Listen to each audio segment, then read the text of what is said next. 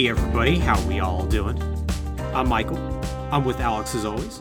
How's it going?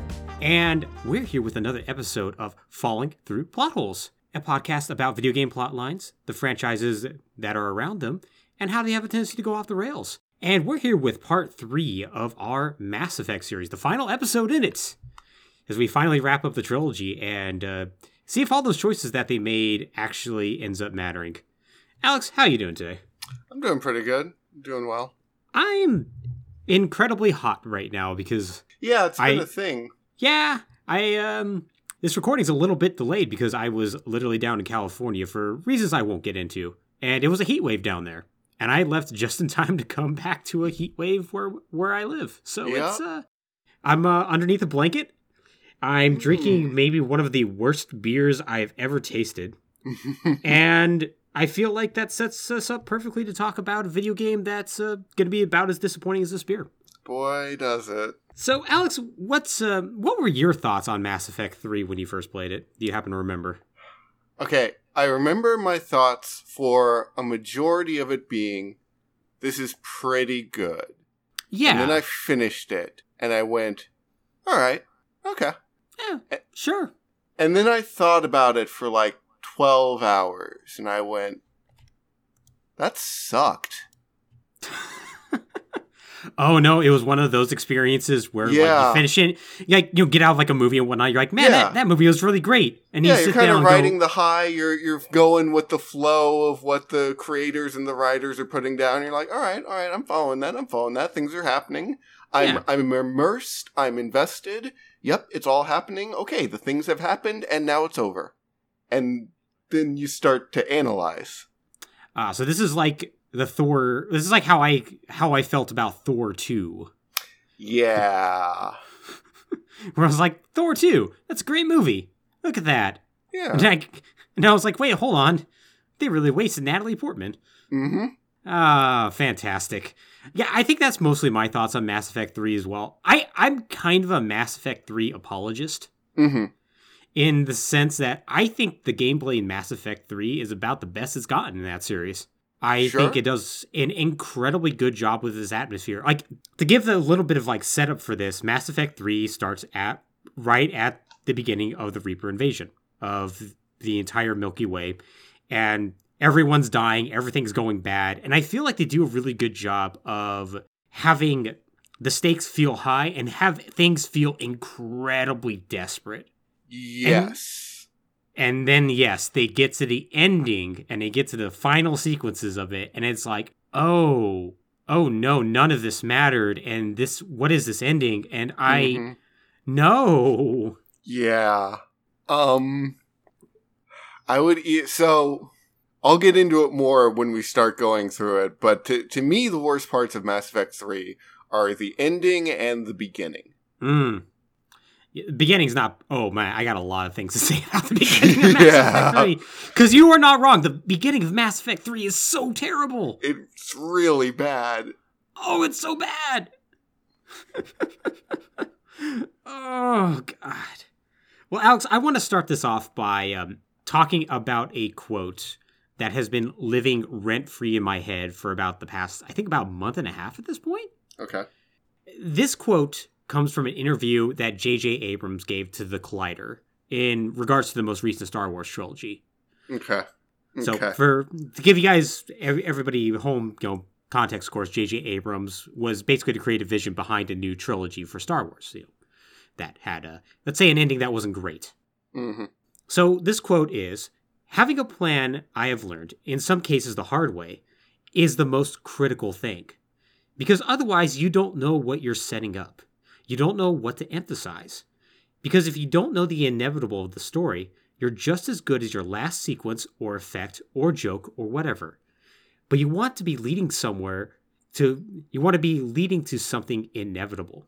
He also included this bit. I do think there's nothing more important than knowing where you're going. Now, Alex, this quote is rich given who it's coming from. Yeah, I was gonna say he's not wrong, but the fact it's coming from J.J. Abrams undercuts it a little bit.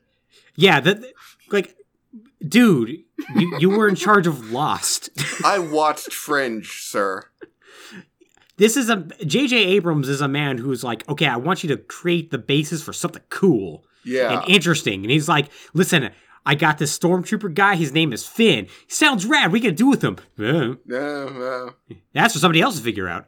And it's like, no, no, you have to have an ending for this. Helps to have a plan. It helps to have a plan and it helps to think of what your ending is. And but like while he does while it's quote this very very rich coming from him Yes. it- is very reflective of the thinking that a lot of creators nowadays seem to have you're Mhm. only as good as your last big thing so work on topping that and don't worry about what happens later Right.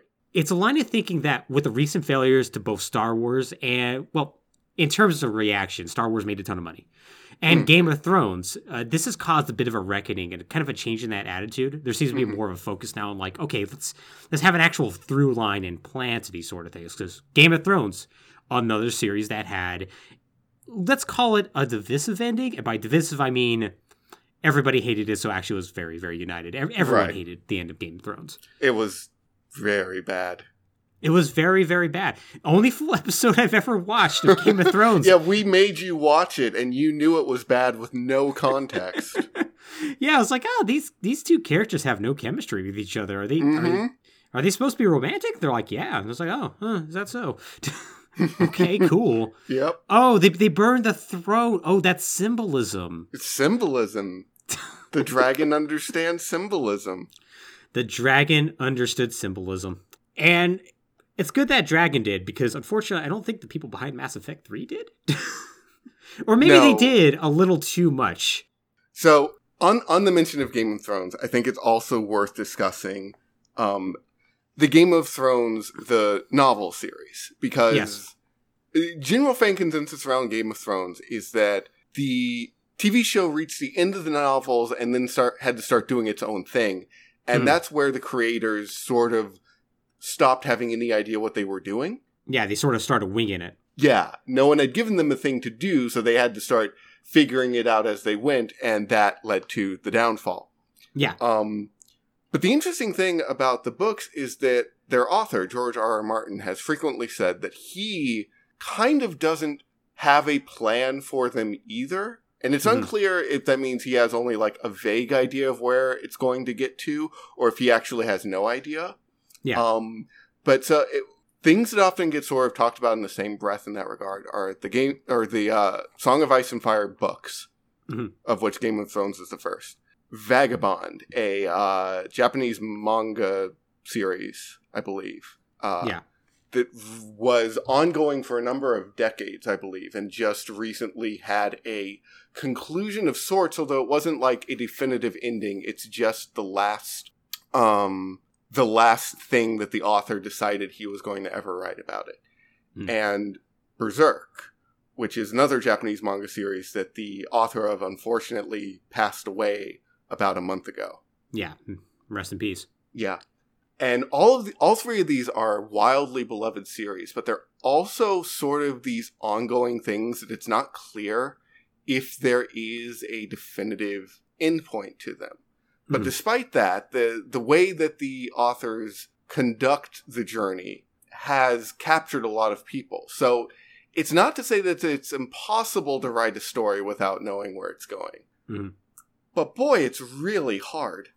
It is. It, it's a hard thing to do. It's a very hard thing to do. I, I will say that going back to the example of anime, a lot of like when it comes to like manga series, this is obviously a problem. But with like anime series, Oh, where yeah. have like thirteen to twenty six episodes, like I've always liked anime for that reason Mhm. because they have to they have to plan for an end at some point. Right. And, And- then uh, sometimes you watch an anime series and you're like, oh, no, you didn't actually. And you did not. No, you, just, hit episode 25 and we're like, oh, crap. It has to end now. Let's, let's wrap this up. He has gravity bullets now. Yeah, kill God. All right, can do. but yeah, so Star Wars and Game of Thrones had this problem, right? But Star Wars wasn't the first sci-fi property to run into this problem. In 2012, BioWare had to figure out how to wrap up Mass Effect. And the game they made would, in the minds of many fans, fail to live up to the sheer narrative expectations that the previous two games had previously established. Uh, this was most pronounced in the ending, which is so controversial and derided that BioWare was forced to respond with something that felt, uh, let's let's call it baffling to say the least. It And weirdly enough, it was not the only game that was going to respond in that way uh, from another major franchise, but we'll, we'll get to that when we get to that. I think I know what you're talking about. I think you probably do. Uh, Todd Howard. Uh, Mass Effect 3 had a narrative that, at best, feels disconnected from the previous two games. It seems clear that some last minute changes were made as to what direction they wanted to take the story in. Because of that, the setup for these plot points feel either like non existent or flimsy at best. Mhm. And it's hard to pinpoint exactly why this happened, but there are two things that do probably help explain things. The first is that the game had a rush development. Uh, according to Geoff Keighley's The Final Hours of Mass Effect 3, uh, the game had roughly a two year development cycle planned, with a target release date of holiday 2011. Uh, this was pushed back. Like, they were nowhere close to, well, they were sort of close to meeting the deadline, but it was clear that they had to like cut a ton of things along the way. Because in March of 2011, Aaron Flynn, the general manager at BioWare, the then general manager, called the head of EA Games and got the release date pushed back. Like they knew Mhm. from that far far ahead in time, they're like, okay, no, we we're not going to make this. Right. Uh, this bought them three months. It effectively meant, though, that they had to decide when to, to start cutting certain things. And this included, like, reshuffling events uh, that happened in the game, uh, certain events that would probably make a little bit more sense, depending on what part of the game they're in. Mhm. And uh, it also meant that they had to actually cut out major, major parts of the game to make them DLC. Uh, Mm. one of them, very prominently, was they cut out an entire squad mate, Javik, a Prothean who you were going to recruit during the game, who was going to have not only an even larger role in the game, but you know you were just going to be able to get him pretty much right from the start, from what I understand. Hmm. Interesting. Yeah, Javik. We'll talk a little bit about Javik when we get into it, but Javik. Javik gives you a lot of like background onto the Protheans and has a ton to say in the game. He feels very, very fleshed out, which Mhm. would make sense if he ended up ha- having a larger role and got cut. Right. But it, it's really disappointing that, if I remember correctly, people had to pay for that DLC. I don't think it was free DLC. I think you might have got it as like a pre-order bonus or some nonsense Yeah, like that- that. But yeah, That sounds about right, yeah. The second thing that I think helps explain this was that Drew uh, Karpyshyn, the head writer for the series, departed the team.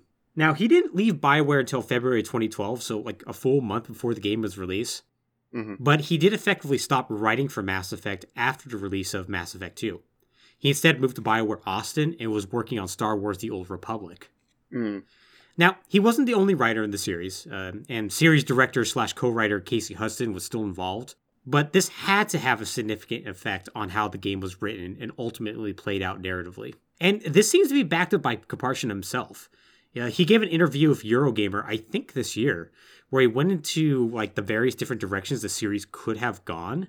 And like he did insinuate, like, okay, yeah, no, like I had a certain idea of where this wanted to go, but other team members had an idea where they wanted to take it with, and they ultimately went out. Right. So we'll talk about some of those different directions that could have happened about once we discuss the plot of Mass Effect 3, but I do find that little tidbit fascinating. It's especially interesting to me that that debate was still going on when they started Mass Effect 3. Right? Yeah, Like- that's the huge thing. Like you knew this was a trilogy. You knew exactly how long it would be. Yeah, they had supposedly a roadmap. That was the big thing about this. Was we have a trilogy, we're going to make sure your choices matter. You would think that they would have had an ending in mind, but it's very clear that they did not until they got to Mass Effect 3. Yeah. Though ultimately, I don't think that's the biggest sin of Mass Effect 3. I think the ultimate sin of Mass Effect 3 is that it fails when it comes to making your choices matter. Mass Effect as a whole set out to break the illusion of choice. But as we'll soon see, the choices you made in Mass Effect 1 and Mass Effect 2 ultimately aren't going to matter in any significant way. It, it- this wasn't just the thoughts of the players at the time, but some mm-hmm. developers at BioWare as like felt that as well. One Right. developer noting, quote, When I played the game, I was pretty okay with the ending, since I consider the whole of Mass Effect 3 to be the ending for the trilogy. But after I replayed it and realized that my decisions only really changed the color of the explosions in the ending cutscene, I was pretty upset. Which uh, we'll definitely talk about the the, color, choices. Yeah. Yeah. We'll, and we'll get into exactly what they mean by that, but we probably should talk about the plot of Mass Effect 3. So, when I say we're going to talk about the plot of Mass Effect 3, I mean we're going to start by talking about the final DLC of Mass Effect 2, because we're just going to just kind of talk about that real quick. Yeah. We might as well, because I've never played that DLC. Well, I'm going to sum it up in, let's say, three minutes. Okay. So, Shepard has to go alone for some reason uh, to a Batarian system because Alliance personnel have infiltrated it in order to figure out why the Batarians are investigating this uh, potentially dead Reaper and these Reaper artifacts. Mhm. Shepard arrives there and she finds out that, hey, uh, it turns out the Reapers are going to be coming any minute now and we need to do something to stop it. Also, this entire Alliance team is now indoctrinated because they've been working with Reaper artifacts. and so Shepard has to. The only way Shepard can stop them, the Reapers from just pouring through the relays and attacking everything before everyone is ready, is by destroying the relay and the Batarian system that uh, this is all located in. I'm I'm sorry. Why does every final Mass Effect DLC involve Colony dropping the Batarians? Good question. Yeah, well, at least this time you're doing it to them. Like last time, it was um, Right. Was it Balak or whatever from of the Batarians trying to perform like a charge counterattack? Right. This time you're just doing a I don't know end of ID on or on him or something. I don't know. Yeah, you just blow up their re- like. I remember running into the Batarians in Mass Effect Three, and they were real mad. And I was Yeah, oh, like, yeah. "What are you mad about? I'm confused." and now I'm kind of like, "Yeah, okay, okay, I get that." Yeah, yeah, because it, it turns out if you blow up a relay, it does really bad stuff. It blows up entire solar systems. And so, because of that, um, Admiral Hackett, the head of Alliance Command, is like, Shepard, you did the right thing. I'd give you a medal, but you're probably going to get arrested for this. And so Shepard does. Shepard gets arrested. And six months pass. And now we get to the start of um, Mass Effect 3. So you're probably asking yourself, well, what if I didn't play that DLC? I am. Well, you get arrested and are under house arrest for six months because you worked with Cerberus. Right. Right. Yep. so basically, that DLC doesn't matter. Yeah.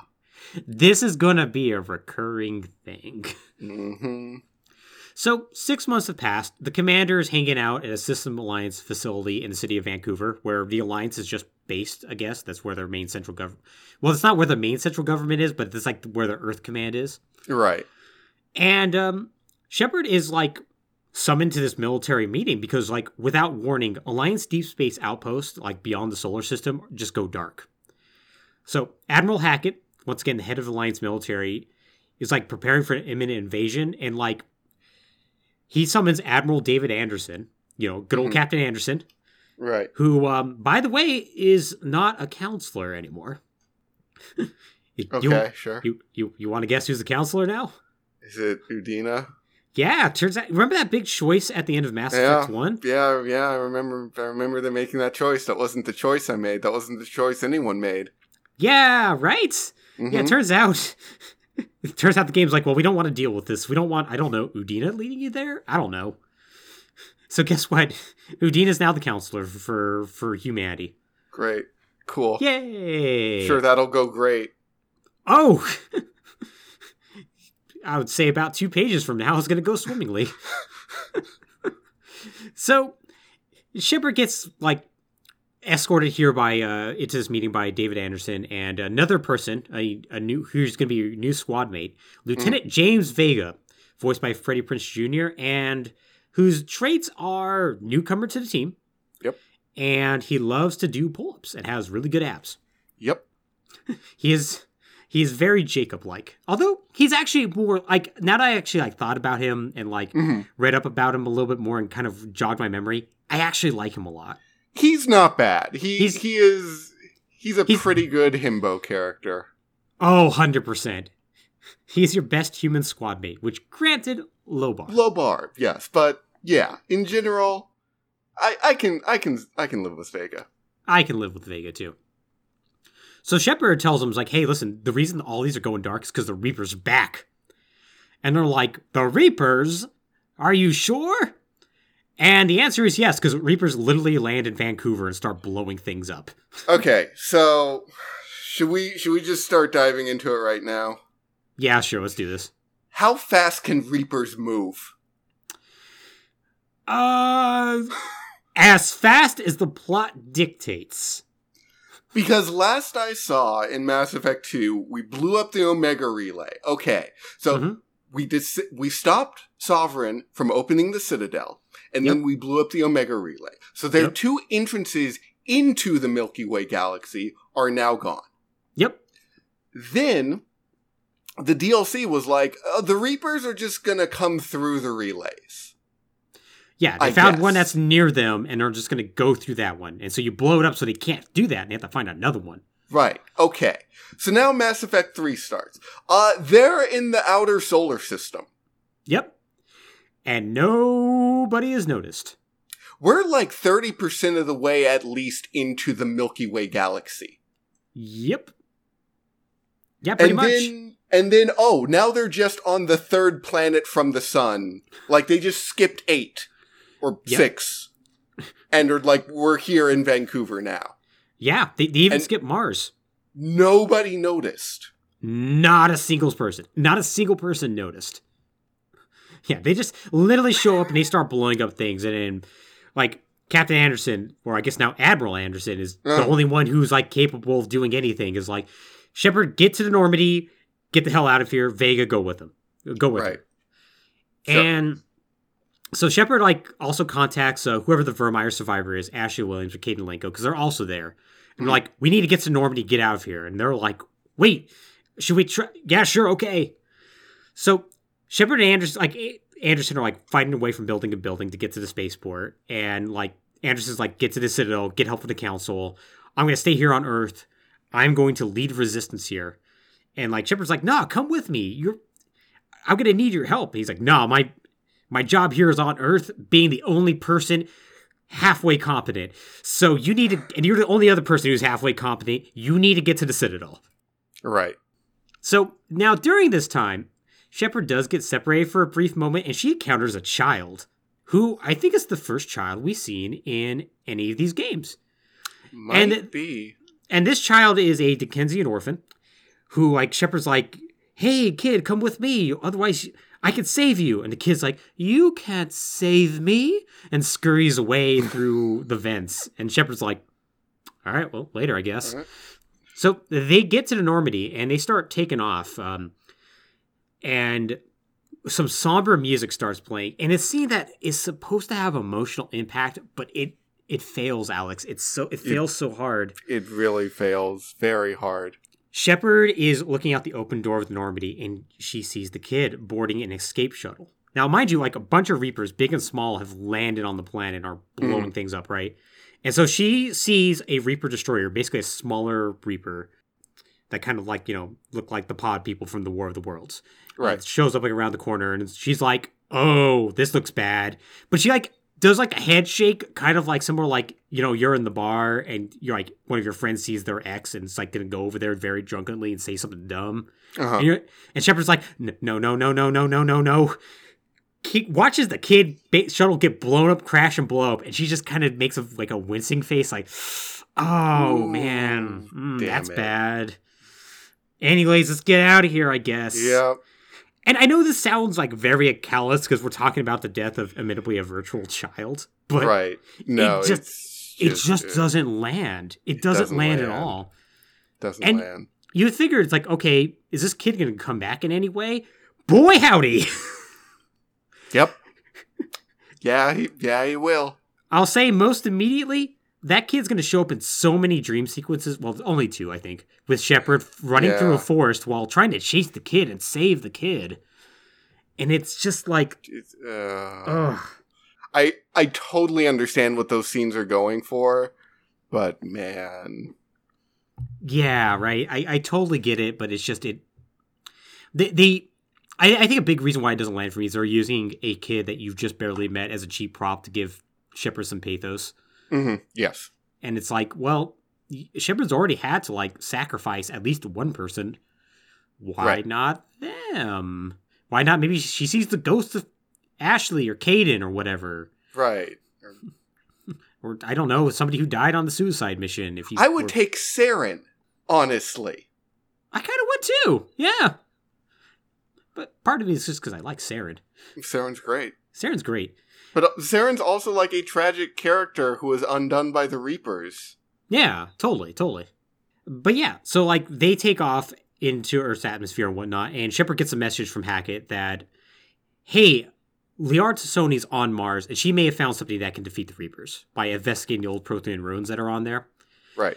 And uh, the Normandy now, by the way, is staffed by Alliance personnel. Basically, most, if not all, of um, the people who associated with Cerberus are gone, except for Joker. Joker's there Right. because you So- gotta have gotta have somebody who can fly it. Yeah. Okay, so again, we completely undid all of the team building that happened in Mass Effect 2. Oh yeah, all your squad mates are uh, gone. And your way. crew is gone. Yeah, and you Because can, they might have died in Mass Effect 2. So they gotta go. yeah. There's gonna be one or two you can say re-recruit. For instance, Doctor Right. Chakwas can come back, which is good. Yes. Um, Yeah. But uh, you can also tell Doc Chakwas no, I don't want you on my ship, which is like, why would you do that, Shepard? Yeah, for what? I, I, Okay. okay, cool, good. So, so I before we get to Mars, I gotta interject here because Hmm. okay, the Reapers just suddenly being on Earth is stupid. Yes. The whole thing with the kid is just stupid. Mhm. It's fine. It's a freaking video game intro. I can live with this. I enjoyed Gears of War for God's sakes. yes. The what this hopes to accomplish is the most not only stupid, but it's insulting. And it Yeah. goes back to what you said about Shepard has already sacrificed things. Mhm. We have never been to Earth in this series before. No. We've never seen it. We've never set foot on it. I think Shepard is from Earth originally, but it has no significance to Shepard's character from like a writing standpoint. Nope. Earth is literally nothing more in this game than the origin planet of human beings. One of literally a dozen and a half races of equal measure thriving together in this galaxy hmm the game saying, here's your stakes, it's Earth. Earth is under attack. Earth is going to be destroyed. The birthplace of humanity is at risk from the Reaper. Everything. Everything's at risk of the Reapers. Yeah, that's the whole point. All of the everyone. I don't need Earth to be my emotional crux here. But Alex, Earth is the special snowflake of the universe It's because not! Shepard killed two Reapers. The entire point of Mass Effect Well, 1 really only one. is that Earth is not special. Humanity's not special. We are all here and we all suck. And we all have these stupid pathos that lead us to do terrible things that destroy ourselves and each other. And the Mass Effect 3 is just like, oh, humanity's in trouble. Earth is in danger. Shh. Oh, yes. So that's chapter one. That's chapter one. Earth Chapter is in one. danger, and you must save Earth by convincing all the other races in the galaxy to work together to save Earth.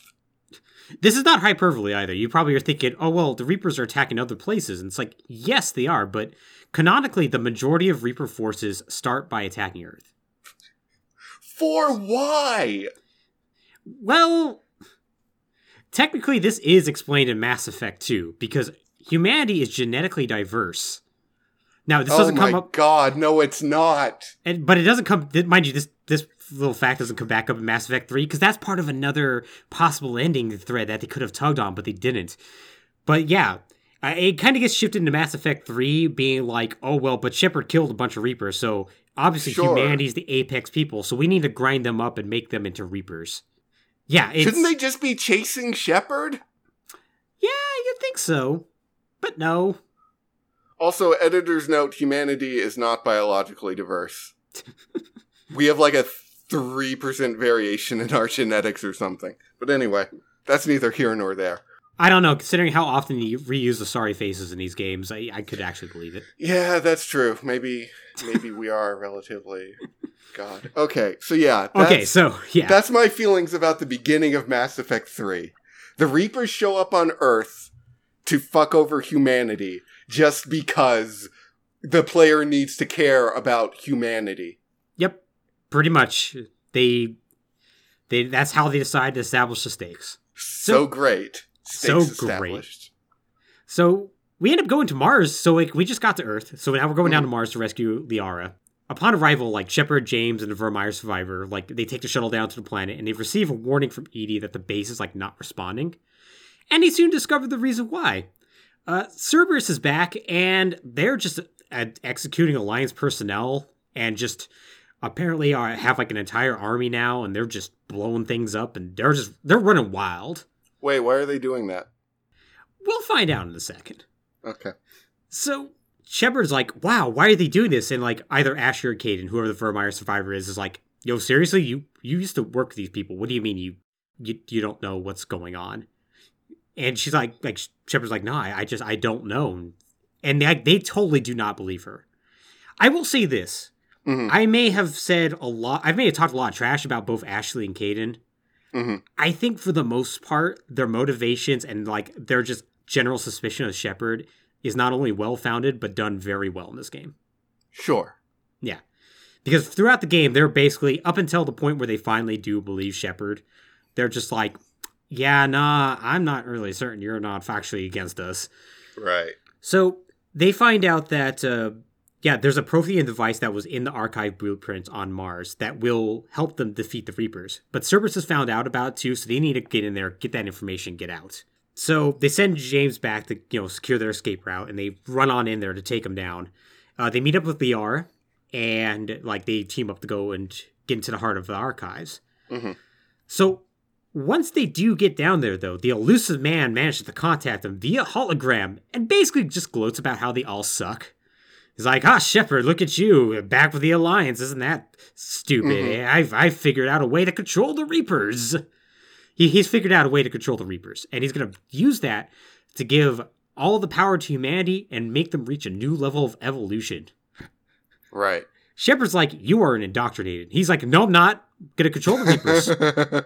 Suck it. Anyways, guess what? Here's this doctor person. She's going to mess you up. So the group encounters this human doctor by the name of Dr. Core, or Core. I forget how her name is pronounced. Uh, they find her trying to upload information for the uh, Prothean device, but her upload is like interrupted by the squad, and she like tries to f- flee. She's like running like super quick, and like she actually gets in like a server shuttle, but like James like disables it with a kamikaze attack, and like forces her shuttle to explode. And she looks like she's like dead and whatnot. But then she emerges from the wreckage, Terminator style, and turns out she's an android. And like she like critically wounds um either Kaidan or Ashley, and like she's about to go and like mess up Shepard, but Shepard manages to like shoot her a couple times, it disables her. And Enormity arrives, to, like extracts everybody, and gets out of there just in time for the Reapers to show up and land on Mars. So they forward the information off uh, to Admiral Hackett, and uh, Liara and EDI, uh, EDI, of course, being our ship based AI, uh, it begins extracting intel from the android, and they start heading towards the Citadel. So okay, I have to I have to say, Mhm. obviously I didn't like the beginning very much, but the first time I played it, I sort Yeah. of just rolled with it because I had no idea where it was going. Mars is sort of the first time I actively went, uh, hmm, Hmm. because at that certain point, the Illusive Man shows up on hologram to taunt you, Yes. and I'm like, dude, I gave you a dead Reaper baby. Why are we not cool? Like, Oh. what more could I have done for you? You know, Alex, that's actually a good thing that you pointed out that you may or may not have given him a dead Reaper baby. Uh huh. What happens if you give him the dead Reaper baby versus not giving it to him? Do you happen to remember? Um, I believe he either says good work or screw you.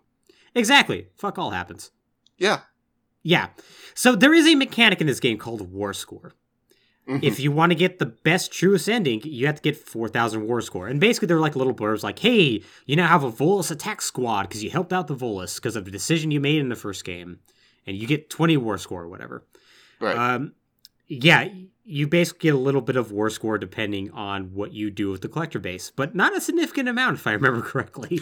I I don't think so because uh, I'm gonna guess giving the Illusive Man the Reaper baby hmm was the less war score option, and that's what I did, and I had no war score troubles. So Nope. Uh, also, I gave that dude a Reaper, and then I just Shepard just left. Mm-hmm. Didn't follow up on that at all, and then like six months later is oh my god, you're indoctrinated. you It's didn't all- keep any tabs on that. It's almost like there's two other instances, literally in the last game alone, where this happened. Almost. It's almost like indoctrination is something that could just sort of happen whenever. Whenever you're dealing with Reaper tech, yeah, kind of. Mm-hmm. So, Shepard arrives at the Citadel.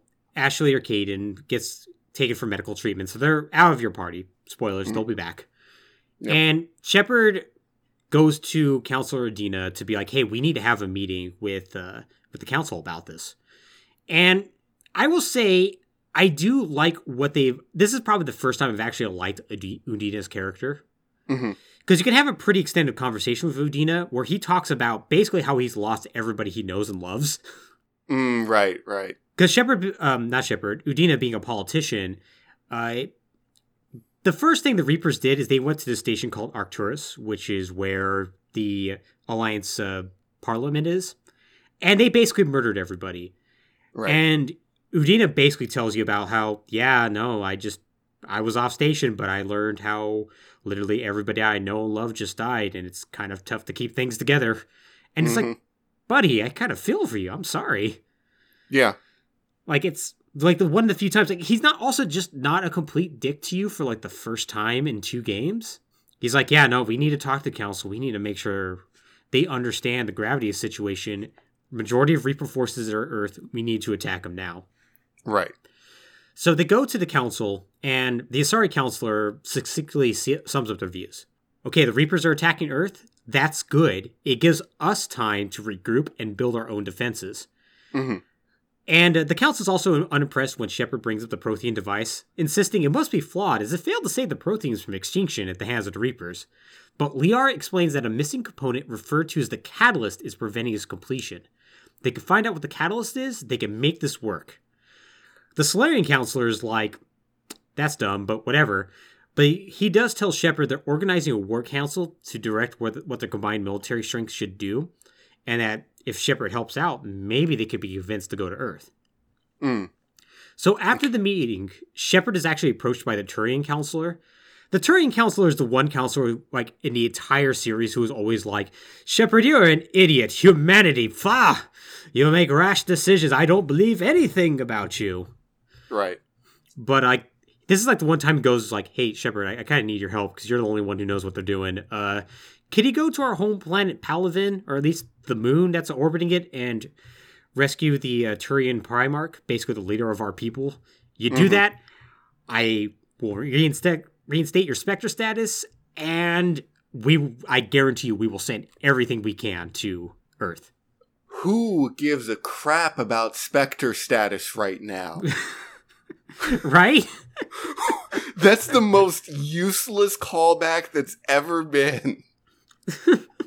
right?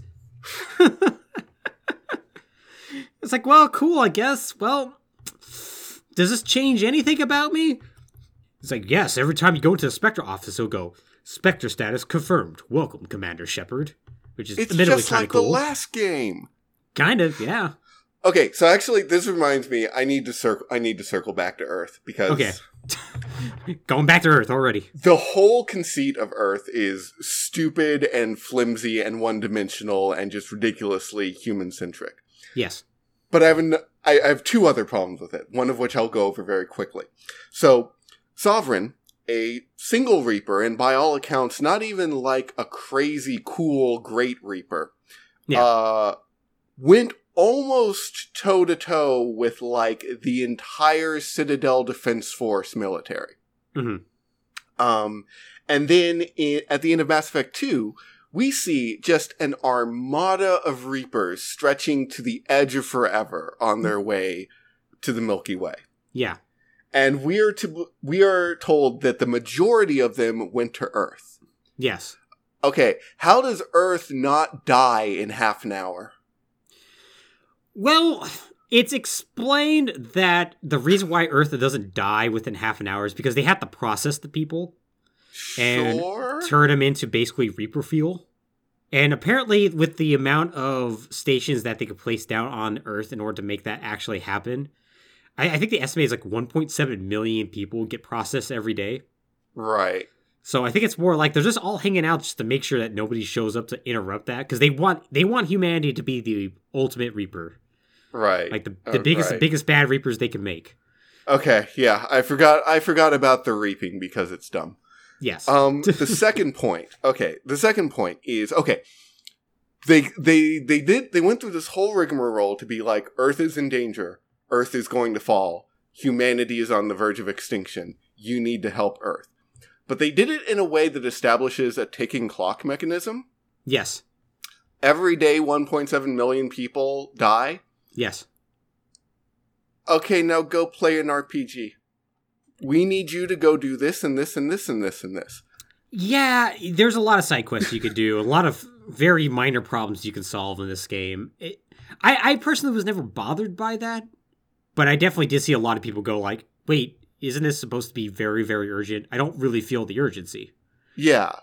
It, it, it's mainly that it's not that I'm bothered by having an RPG to just do side quests and stuff.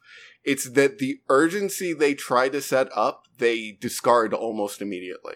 Yeah, yeah, I can see that. Yeah, given that uh, given there's literally a DLC about you wasting time. Yeah. You're you're totally not wrong about that. Yeah, it.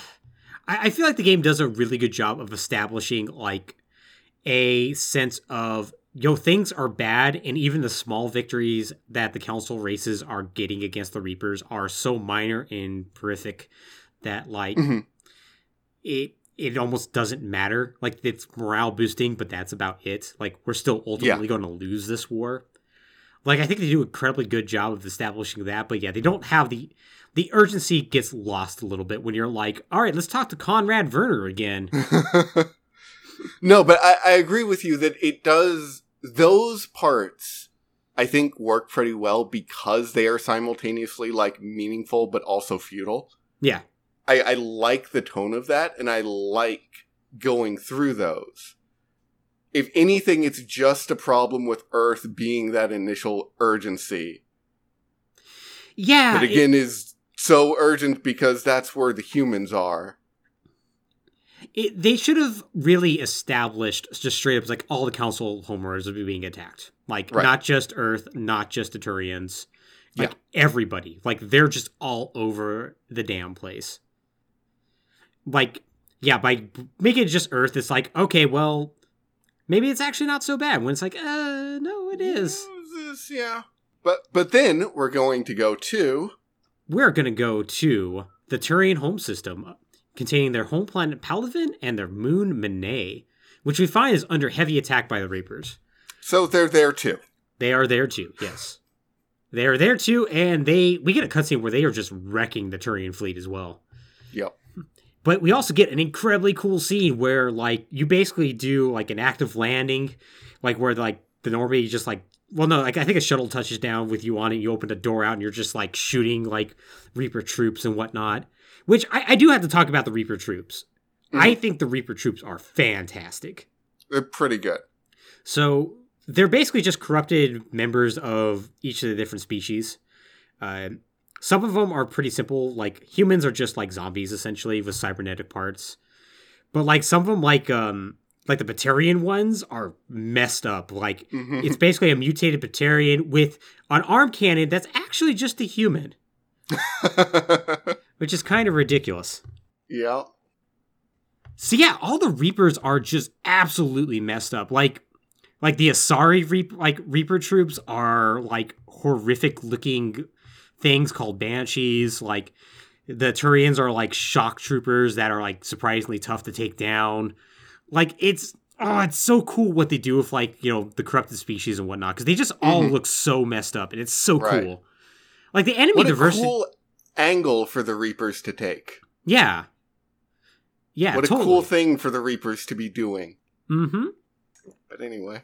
But anyways, so they fight. So they land. They fight through swarms of husk, and like the group soon learns that the general leading all this, Adrian Victus, a popular military commander with a reputation for playing very loose with strategy, has been named Palaven's next Primarch because it turns out the Primarch's dead. However, he's at a base several miles away, and radio contact's lost, so they need to get over there and find him. Uh, Shepard also receives a notice at this time that EDI's acting strangely, and so Liara, who's like with everybody, like goes back to investigate, which is just in time for you to get a new squad mate, aka the best squad mate, Garrus fucking Vakarian. Yay! So Garrus has been up to some stuff recently. So the past six months, while Shepard's been under house arrest, uh, Garrus basically went back to the Turians, was like, "Hey, you need to take these people seriously. You Mhm. need to take the Reaper seriously. We need to prepare." And they go, "Yeah, yeah, whatever." They st- basically stick him in a broom closet.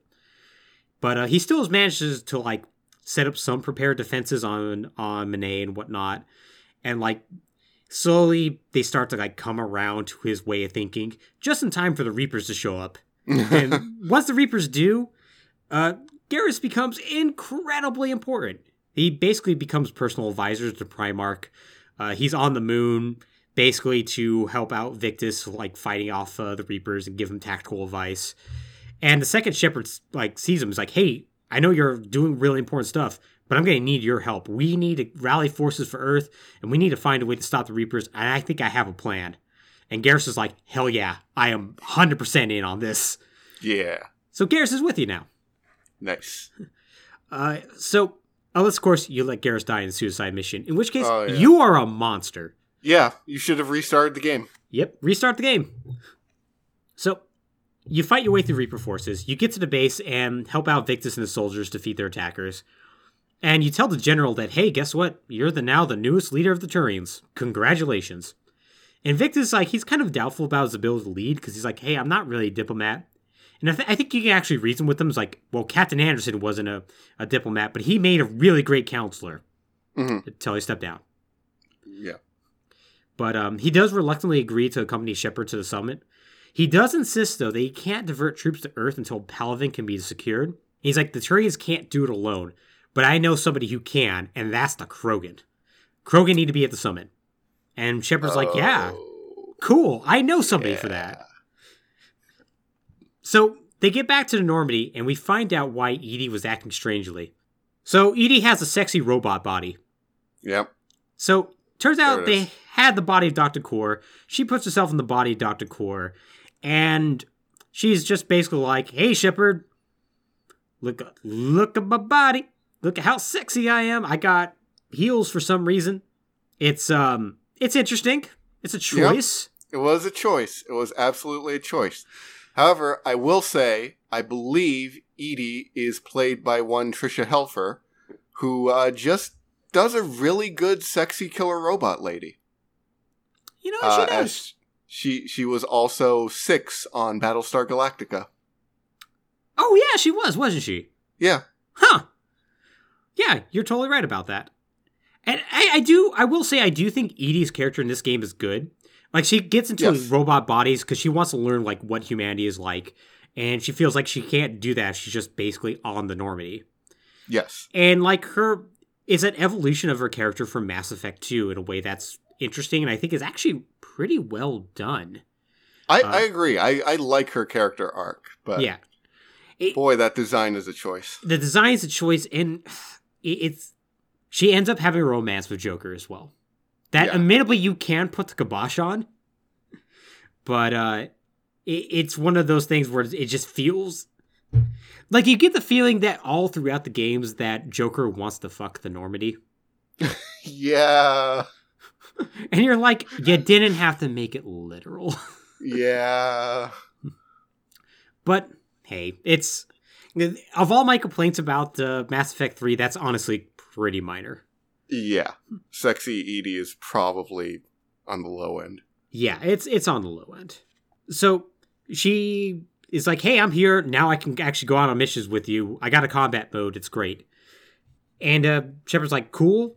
Also, here's Admiral Hackett to tell me that they've begun construction on the Prothean device called Project Crucible. And so, basically, throughout the game, you're going to get updates about how that's going. So, get the Primarch back to the Council, and the summit begins, and it's an immediate shit show from the start. Because since the Wrex and the Krogan are there, the Asari, who are master diplomats, they just pull out. They're like, we can't do anything about this. There's no way we can resolve these differences. and the Salarians are just like, we're not negotiating with these people at all. And Wrex himself is like, I refuse to help unless the Salarians provide a cure for the genophage. Uh, fair. Yeah, which is like, yeah, no, I kind of kind of with you. Salarians flatly refuse this claim, and they even claim that a cure is impossible. So Wrex takes you aside, and he's like, "Hey, guess what? I know that an STG team, which is Salarian Special Forces, has been following up on that previous research on Tuchanka to create a cure, and they succeeded." He's like, "I already know this."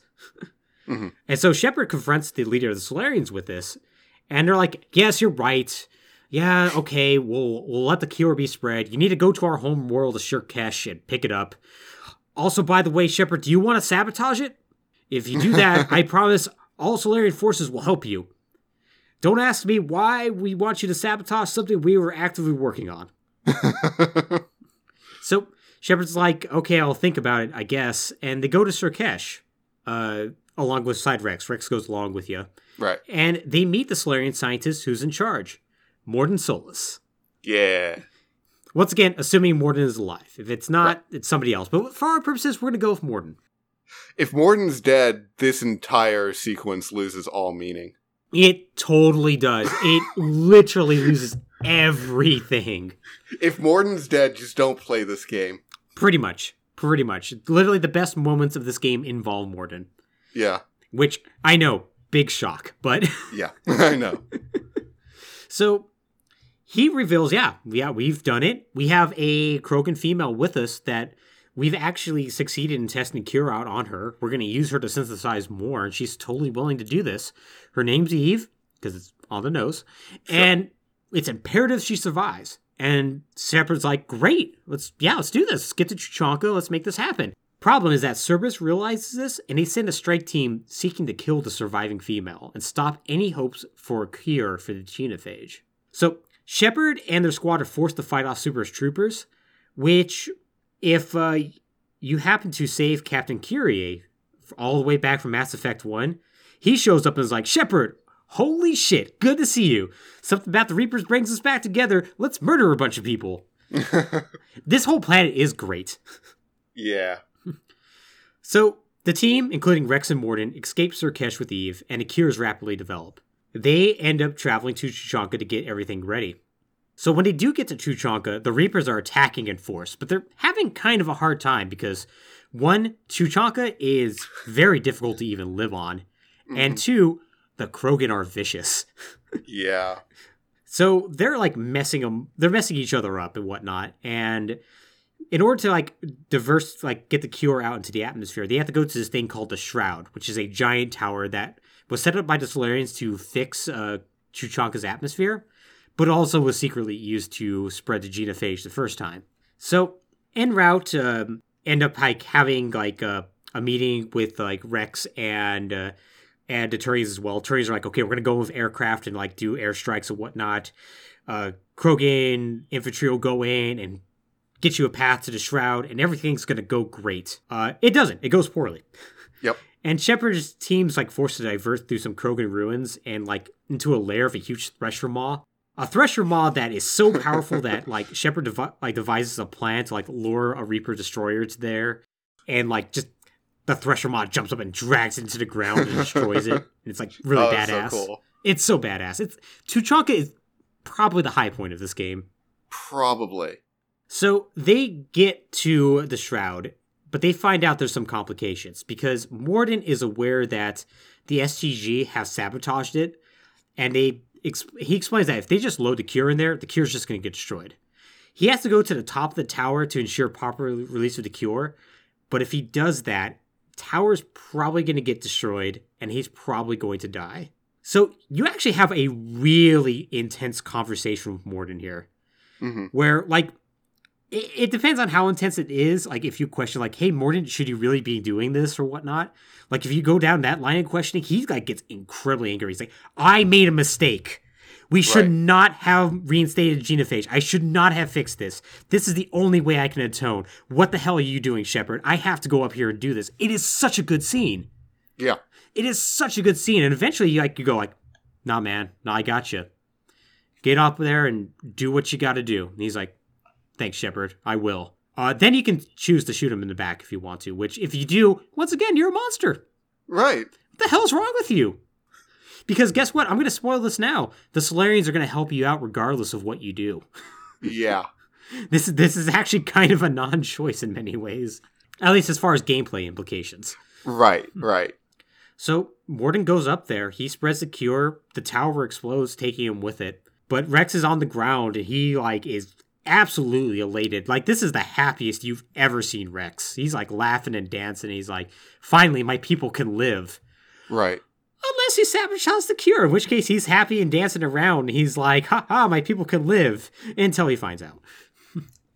so there's this um funny companion act uh, app that was released for cell phones around this time that uh, basically just serves as like a weird text message thing where Mhm. your squad mates would send you text messages based on your progress through the game that were usually humorous. It was Right. basically a vehicle for Tali, the your Quarian engineer friend, to send you texts while drunk. But there is one that you get t- like sent in the middle of all these like very funny text messages where it's just Wrex saying, "I know what you did." You're like, ah, Oh. shit. Mm.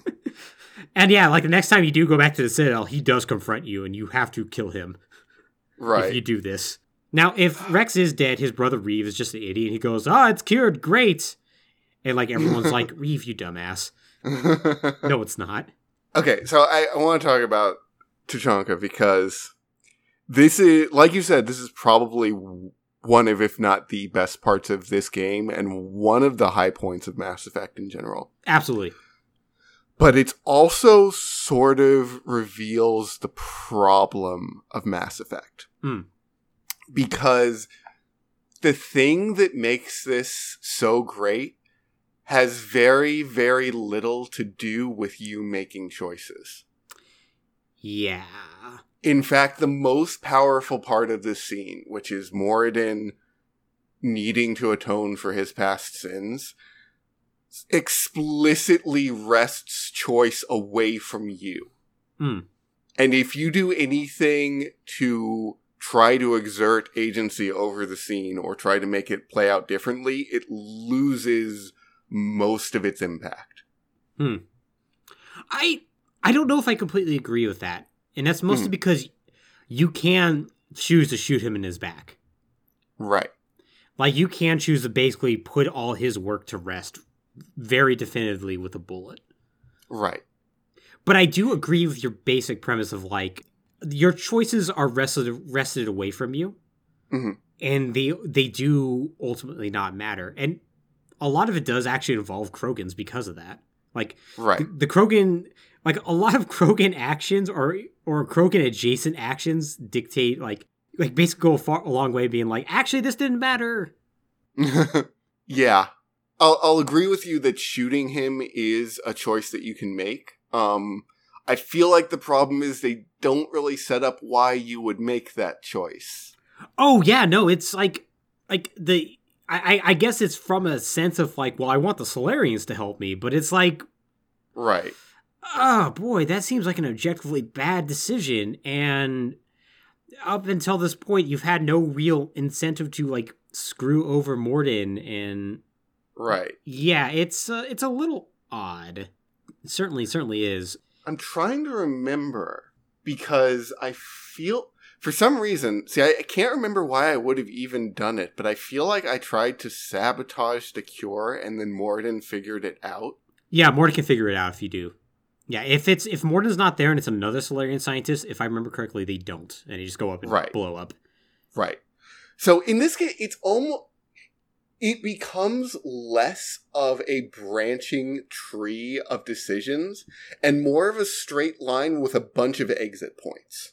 Okay, that I hundred percent agree with. Especially if like Wrex is dead and it's Wreav, because the Right. end result's always the same with Wreav. Right.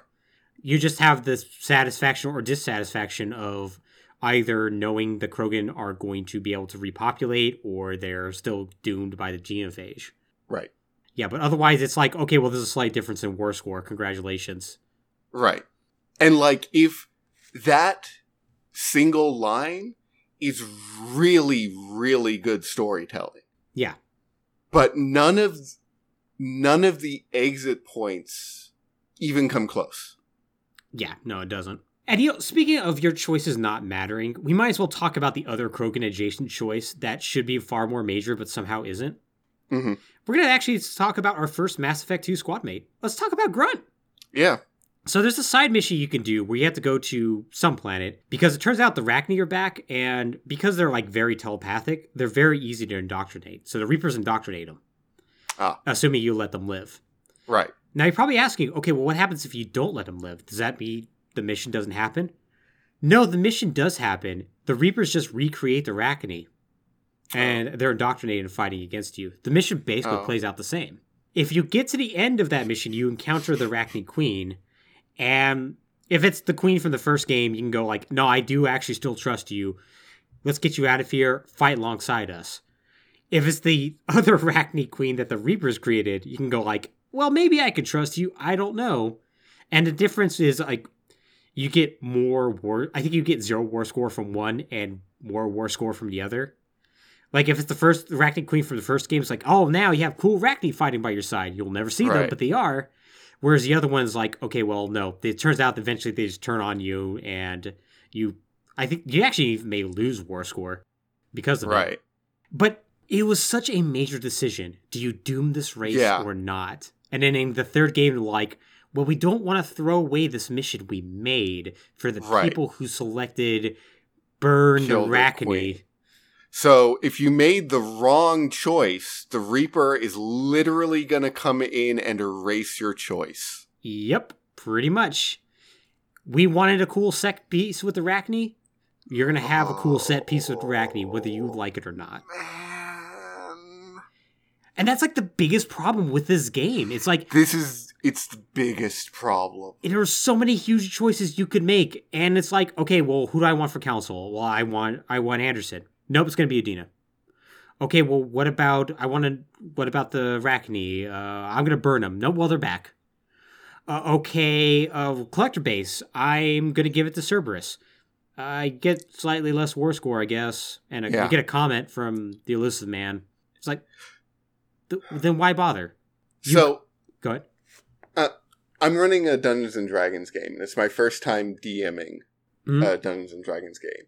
And one of the I've I've had to learn a lot of things to be dungeon master. One of the first things I had to learn was your players are going to do what they do, and if they end up just completely derailing certain events and set pieces and dungeons you had planned to the point that they don't make sense anymore, you got to just throw them out.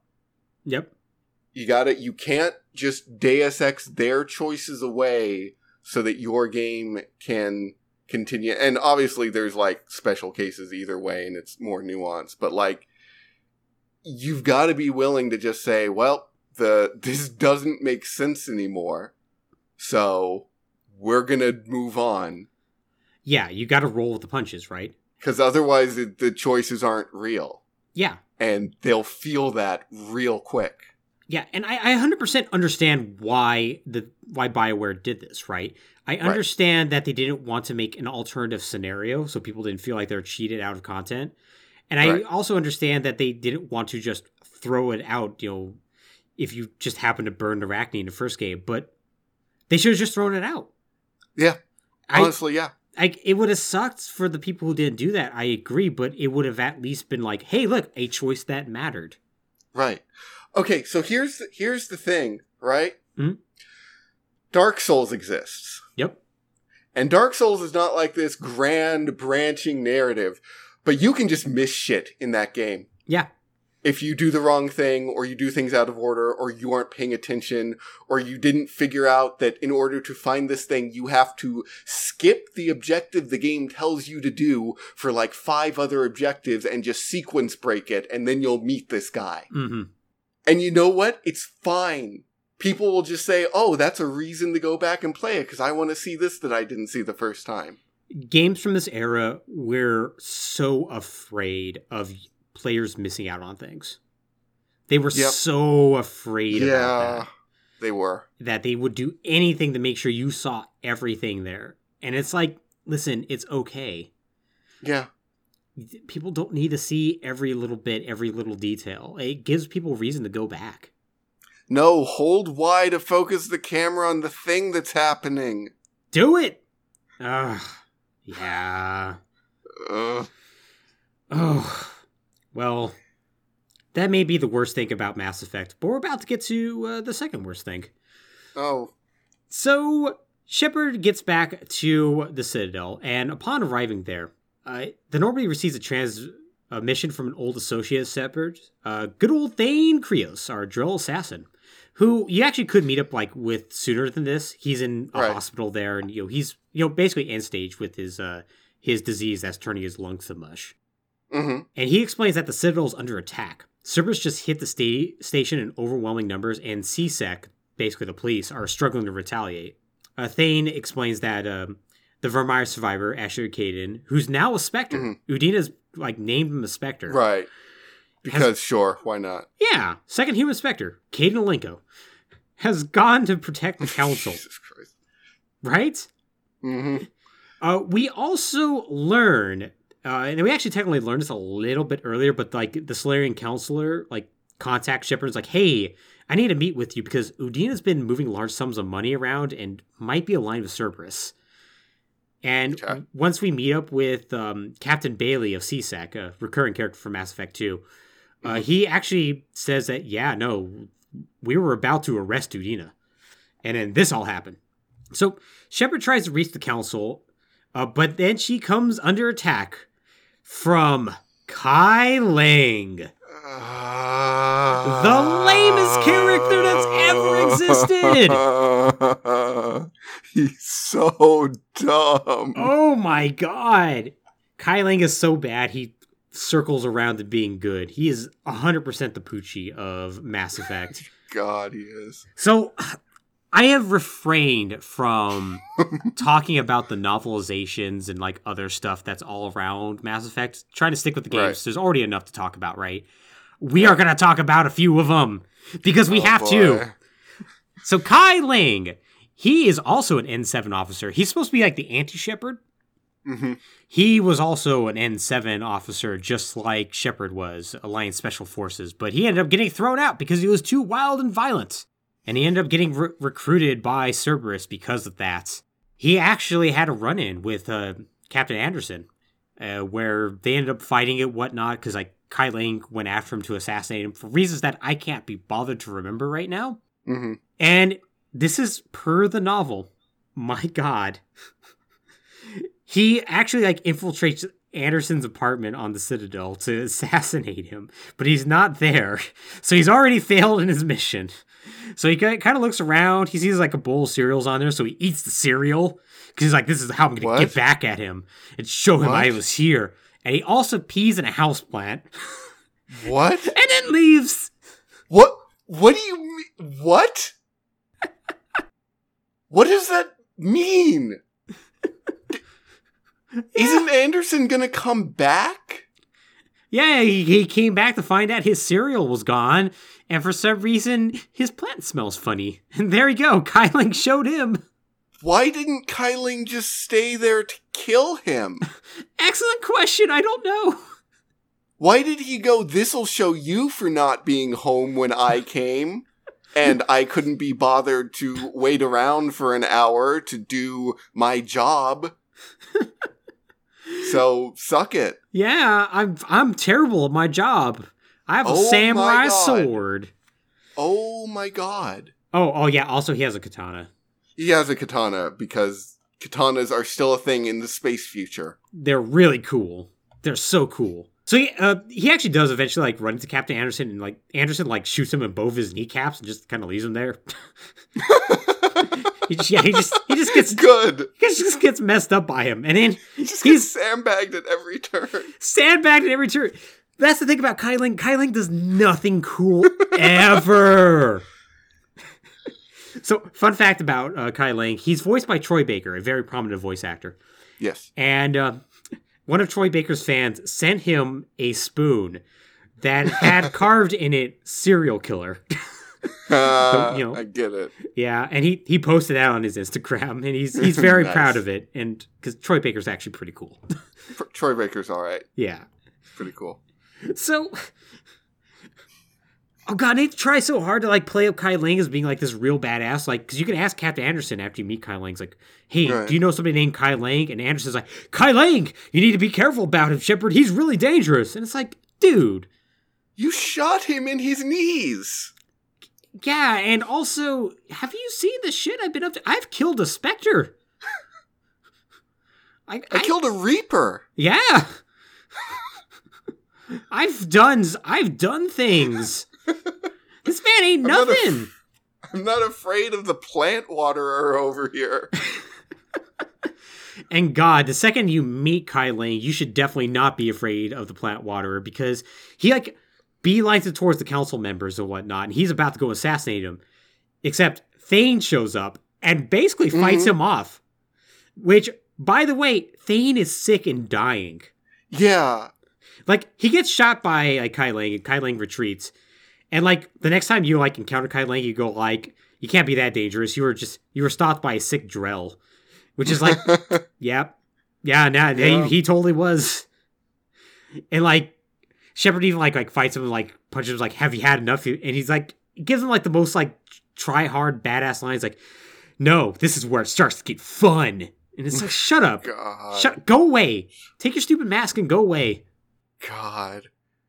And so, not having had any previous exposure to Kai Leng, my feeling was that it felt like a character they were trying to pit against Thane. Hmm. Like the, the evil assassin, that the redeemed assassin, like they're having an assassin fight. and I'm just like, Thane's so much cooler. Yeah, he is. Thane's like a thousand percent cooler than this guy. What is this? Also, that's like a perfect encapsulation of like their failure to convey what this character is supposed to be about.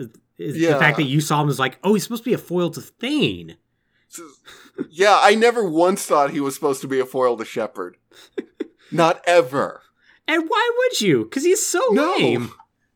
He was a foil to Ashley at best. At best. uh oh, also by the way, if Thane's dead and Captain Kirrahe is alive, Captain Kirrahe shows up and fights him off. And does not get killed either. He just fights him off. yeah. So good job, Kai Leng. I mean, Kirrahe is pretty cool, but still. I assume if they're both dead, then just someone shows up. he actually does succeed in killing the council then but Oh. you know it, at that point it's that's so many failure points Yeah. Yeah. I think that's that's just called okay you were trying to get the council killed Yeah, pretty much. you were upset that your choice in mass effect 1 didn't matter and so you wanted to get the replacement council killed Yeah.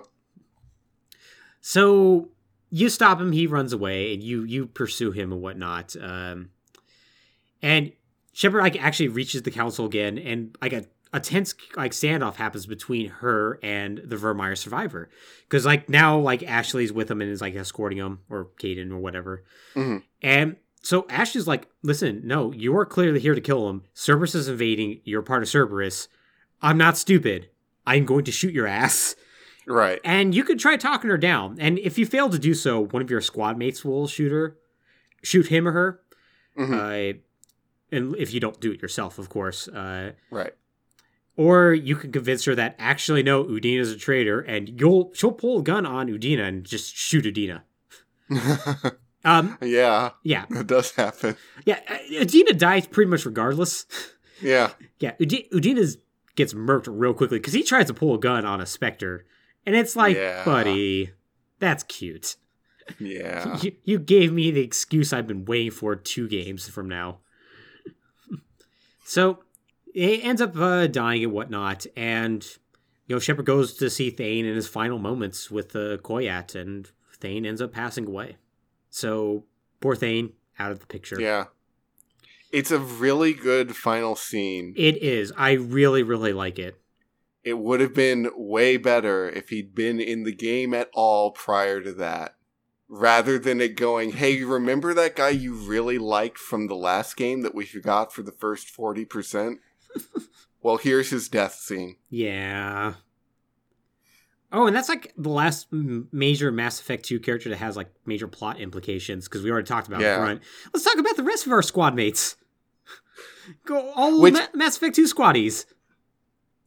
I believe at the end of our Mass Effect 1 episode, I said something to the effect of I can't even remember who's in Mass Effect 3 because I felt like it was the whole game was basically just a revolving door of people coming in and out of your party. Mhm. And I kind of feel like I was right. You are half right.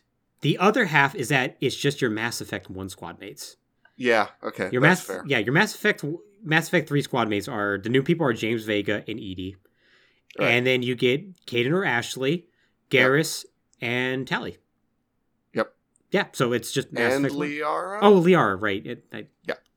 Poor Liara, I'm sorry. Yeah. You have an actual really good scene in this game. I should actually remember you. She's the shadow broker, probably. She is. Uh, briefly on Liara, I did talk about. I, I think it was me. It might have been you who mentioned last episode that she's written as like three different characters Yes. in each game. Yeah. I I want to amend that.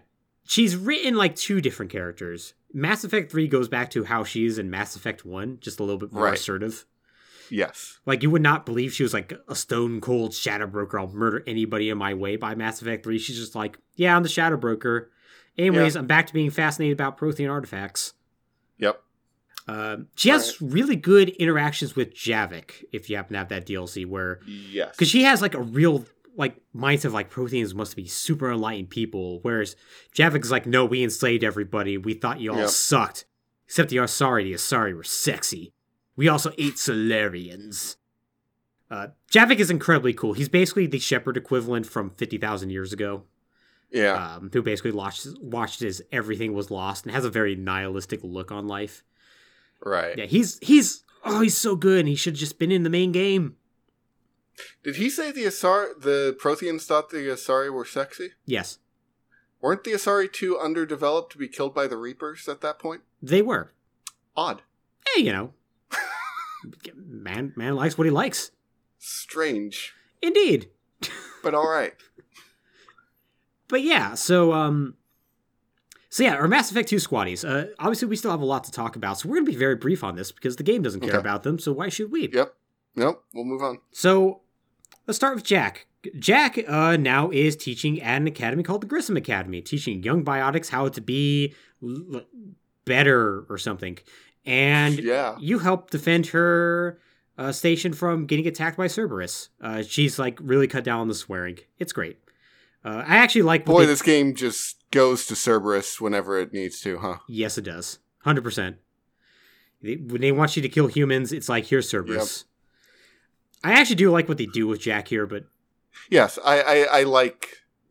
I won't say that I like her arc, Hmm. but I like this point that she reaches. Yeah, totally.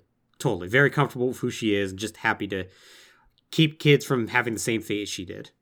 Yeah. Uh Samara. Samara goes to the last goes to a Ardat-Yakshi penal colony, essentially, or monastery. Which by the way, uh, it was established in the last game that there were only three Ardat-Yakshi and they're all her daughters. Right. Turns out there's more. T- turns out they forgot. Uh, you can basically convince her to either let her murder her daughters, shoot her, or convince her that maybe her daughters should live. Because the Reapers are basically going there and indoctrinating the Ardat-Yakshi because they make very powerful soldiers, essentially. Right.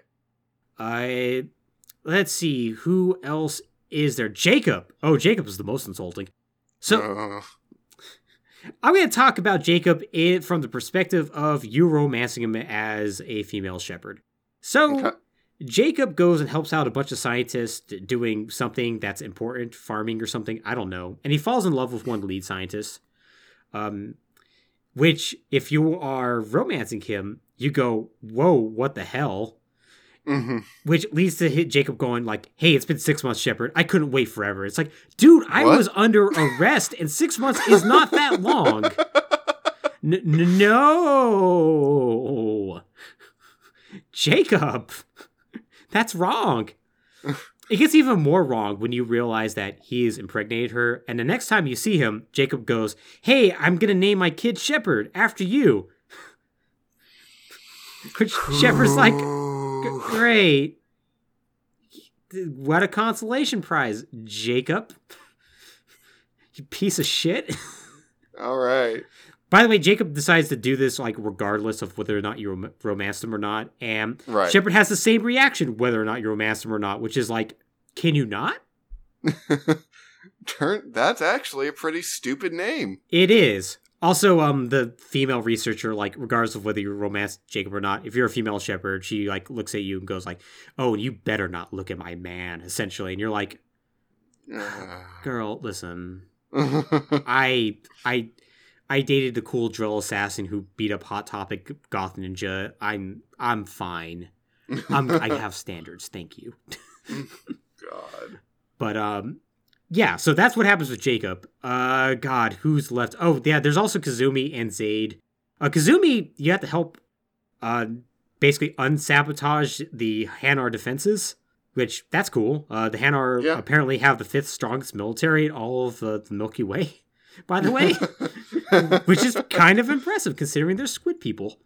yeah. Uh, and well, squid people actually oversells them. They're jellyfish. Yes. I completely forget what Zaeed does. No one cares. No one cares. And now it's time for me to f- remember if there's anybody else. Miranda. Oh, Miranda. Um, yeah, Miranda basically is on the run from Cerberus, trying to protect her sister, and basically she is like final destination fated to die unless you do everything perfectly, by the way. Right. If she yeah. wasn't loyal to you in like Mass Effect 2, she dies. If you don't make the right dialogue choices, she dies. If you do things slightly out of order, she dies. If you romanced her and then broke her heart, she dies. It's actually shockingly easily easy to get her killed. But if you succeed in all that, you can save her life and save her sister's life from Cerberus later on in the game. Th- that one feels like they wrote the exit point and then built the through line afterwards. Yeah, it kind of does. Kind of, kind of does. So yeah, that's uh, your Mass Effect 2 squad mates. Th- they could have like hung out with you and did cool things, but um, until they released Nope. a DLC for that, uh, but they they don't. They just get discarded because you want your Mass Effect 1 squad mates back, right? Of course you do. Of course you do. No. No. Of course you. Yes, you do, Alex. You want Kaidan back. Two squad mates were so much better. They were so much better. They were so much better. They, you know what's really insulting about the fact they give you back your Mass Effect 1 squad mates? Mm-hmm. They don't give you Wrex. Yeah. Right? Yeah. And Mass Effect 2, like, they just took your two best squad mates and put them on there. They're like, here, Garrus and Tali, Yeah. there we go. They already had it. They had it going. They had it going. And two's entire point was look at these great squad mates. Mm-hmm. Bond with them. Mm-hmm. Okay, here's their conclusions. Yep.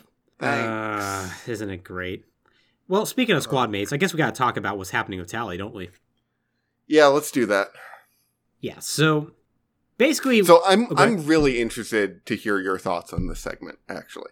ooh, I have a lot of thoughts on it. So. Following the coup attempt, the coup attempt, uh, efforts are made to speed up the pace of the Crucible's construction. Oh, I should also mention, like when um you actually confront the council and like, no, listen, Udina is a traitor. The council, for the first time in the entire series, instantly believes you. They go, "Oh, Yep. Shepard has not been wrong." Udina, really, they're just like, oh yeah, yeah, yeah, Udina, get him, get him. yeah, yeah, no, this guy's a dick. Why did Anderson retire? Shoot that guy. shoot that guy.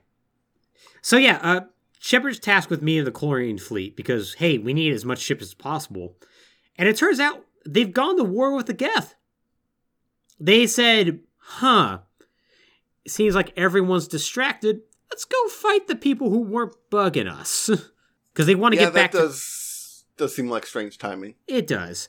I I did hear good opinions like, hey, listen, the entire world's ending. Maybe they just want to get back to their home and just rest on it before the end comes. I'm like, okay, I, I guess I can kind of see that because they've pushed them back to their shared home planet of Rannoch. Right. So unfortunately, though, the Geth have gotten a transmission from the Reapers that somehow makes them super duper strong, and they're Sure. currently pushing back. So the admirals explained that the signal is being broadcast by Geth Dreadnought far beyond their ability to destroy, and so Shepard proposes that they send a squad aboard the vessel and disable the, like the signal. Mhm. And so the Quarians are like, "Yeah, cool. Um, here, take Tali along." And Tali's like, done. Yeah, let's do this. I'm back with the team. Mhm. So they arrive in the middle of a pitched battle between the Quarian Geth forces, and Shepard and company board the dreadnought, and they make their way to the signal. Turns out the signal is Legion, our former uh, Geth squad mate from Mass Effect 2. Mhm. Yeah, it turns out he um, was kind of not with the whole Reapers. We should get accept help from the Reapers, and so they basically tied him up and used him as more or less as an antenna. Right. So he breaks him out, and Legion explains that the Quarian attack drove the Geth into an alliance with the Reapers in order to save themselves. Which, good job, Quarians. Um, we learned a lot of facts between Mass Effect 2 and 3 where, like, Quarians w- apparently were always welcome back to Rannoch. They just had to open up diplomatic channels. Uh, right. And, like, the fact that, like, Shepard even, like, just talked with Legion and didn't immediately blow him up impressed him. Like, hey, we can actually work with organics. This is great. Can't wait to talk with our old creators. Oh no, you're shooting us. Um, apparently, they even built like a Dyson sphere, sphere sort of thing where they could just all live on. They're like, hey, you can have Rannoch back. And then the Quarian showed up and blew, blew it up. So great. right. The game does a really good job over um, two and three of making the Quarians just seem like the worst people in the world. Kind of. Yeah. And uh, this doesn't help when um, Legion helps disable everything, and the Quarians just launch a full attack, despite the fact that Shepard is uh, still on the on this dreadnought and saying, "Hey, please stop firing on the dreadnought." Right. So Shepard escapes. Um, Shepard gets like super pissed at the Quarians and like is like, "What is wrong with you, idiots?" and um, like she asks like Legion's like, "Hey, can you give us like an explanation of like what's going on exactly?" And he goes, Legion goes like, "Hey, listen." Uh, the Reaper signal is still being broadcasted. Um, it's uh, being broadcasted long range on Rannoch's surface, and so we need to go down there and stop it. And so Shepard's like, okay, let's go ahead and do that. And so they land on the planet. They fight through Geth forces, and um, they end up like cutting down the like the jamming signal and whatnot. Which uh, and Legion also drops in like the disable like Geth forces themselves, provide remote technical assistance, and like you have like a really good pitch battle throughout the whole planet. So the plan works, but when like the Normandy bombs the signal generator, it turns out the signal generator is also a Reaper destroyer, which is a slight problem because Shepard is standing right next to it. right. So they end up like fighting the uh, Reaper destroyer, but it turns out it has one weak point that uh, Reapers hate when you discover. Uh, it turns out when it goes to fire, it reveals its weak point because I guess they're also made by the same aliens that were also behind the ships in Independence Day. Right. So when he opens up the fire, like the entire fleet just fires on the Geth destroyer and manages to destroy it. But not before it basically speaks directly to Shepard and is like, Shepard, you managed to destroy another Reaper. We're really impressed with you. But you are going to die. and it's and like like he also like recognizes like Shepard from like Harbinger's description as well. And is like, yeah, I mm-hmm. know who exactly you are. And he knows like that Shepard's opposition to the Reapers is pointless. They are trying to preserve organic life from chaos, and that the cycle must continue if organics are to be saved from destruction. But Shepard's like, what the hell do you even mean by that? And Reaper's like, I'm not telling you. I'm dead now. So the Reaper is destroyed. The Geth fleet is now completely disabled and vulnerable to the Quarians. But the Geth unit, uh, Legion, requests permission to upload a modified form of the Reaper code to all Geth that would grant each unit true intelligence. Because remember, they're all just linked VI essentially, and their intelligence comes from the fact they're all shared. So the Quarians are like, no, don't do that. We want to blow them all up and kill them. And like Legion's like, no, listen, I'm going to be destroyed by this. My consciousness is going to be in all of them in some way, shape, or form. I know we can work with you. Trust me on this. It'll be fine. I'm not going to destroy the Quarians.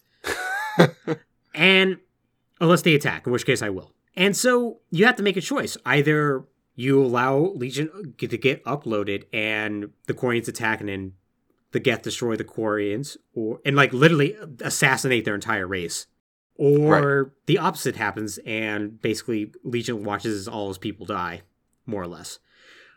There's also a third choice where you ba- where Shepard goes, "You people are idiots.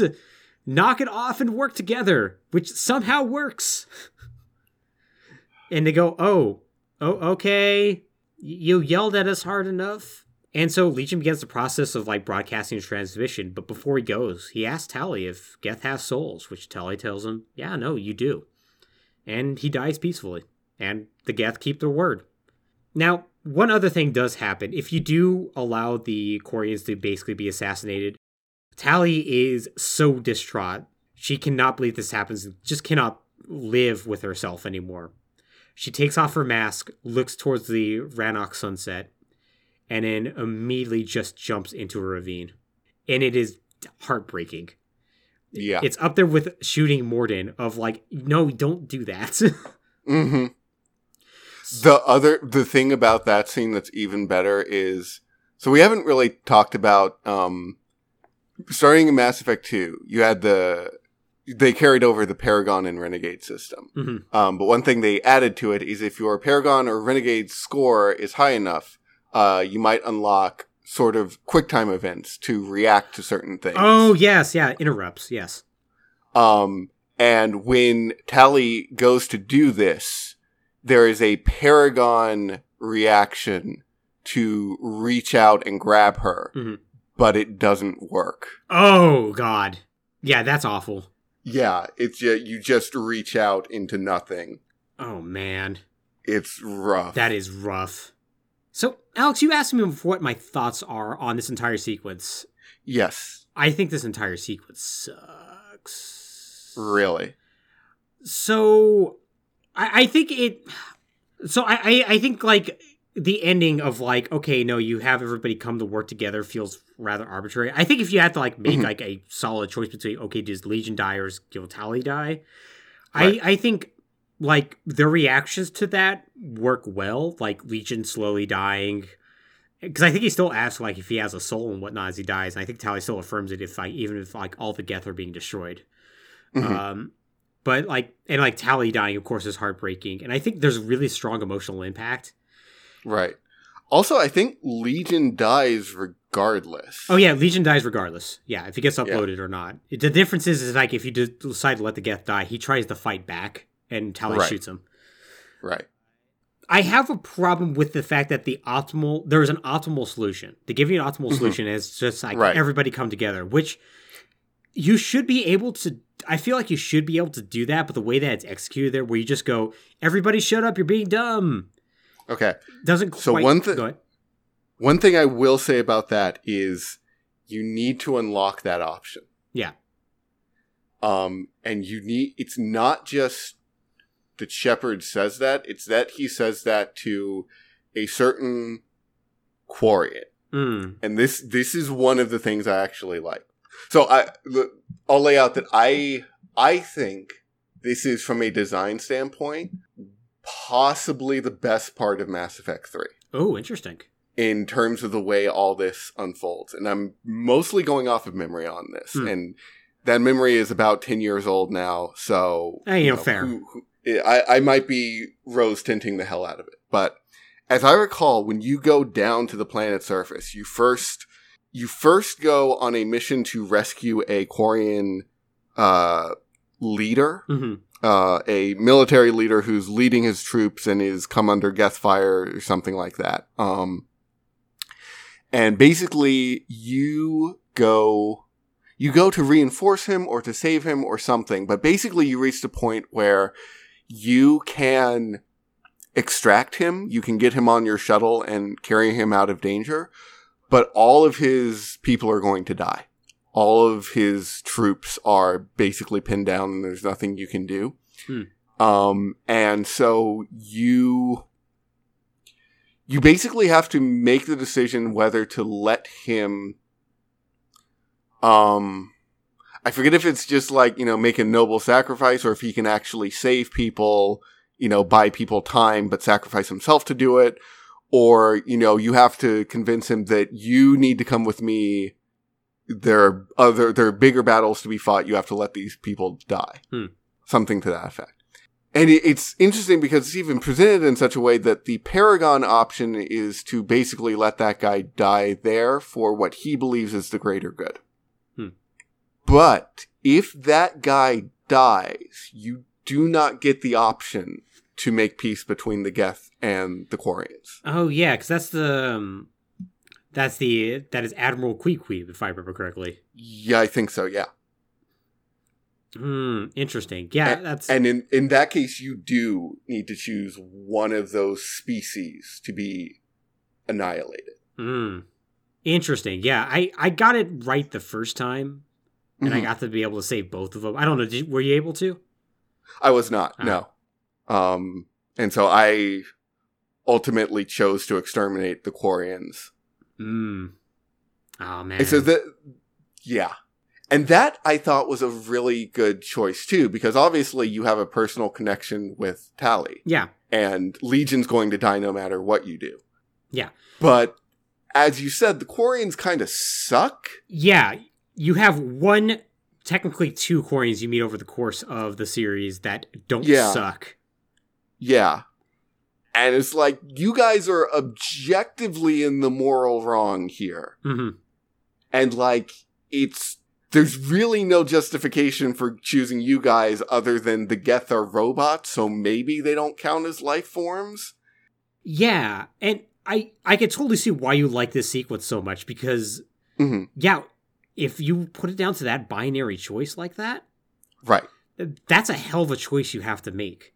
Because you're right, Right. you have to build you build up that relationship with Tali, Right. and like even with Legion, like like even if Legion like you know dies regardless, you still build up a really good relationship with him. You learn a lot about the backstory of the Geth and like the relationship towards the Quarians and whatnot. It's a legitimately tough choice to make. Yeah.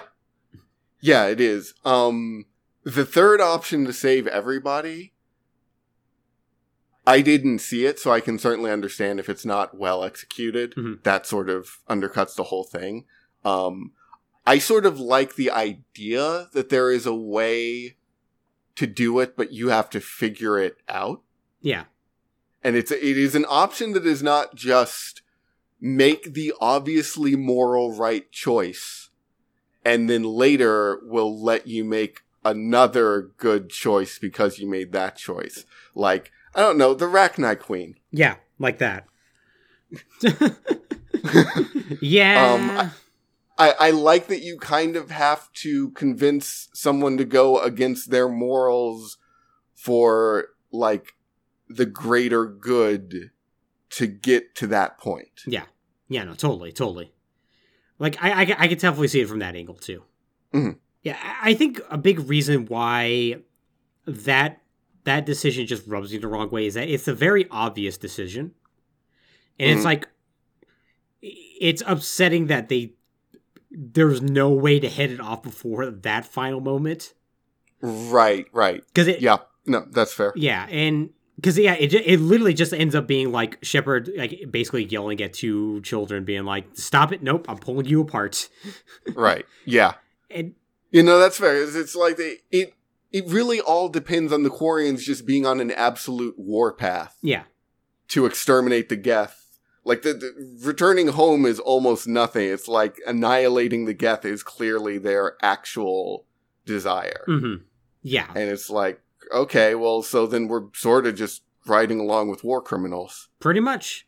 Yeah, it's uh, it, it's it's a it's a rough set of decisions you have to make there, and if it's presented as that binary choice, I think that section works so much better. Yeah, probably so.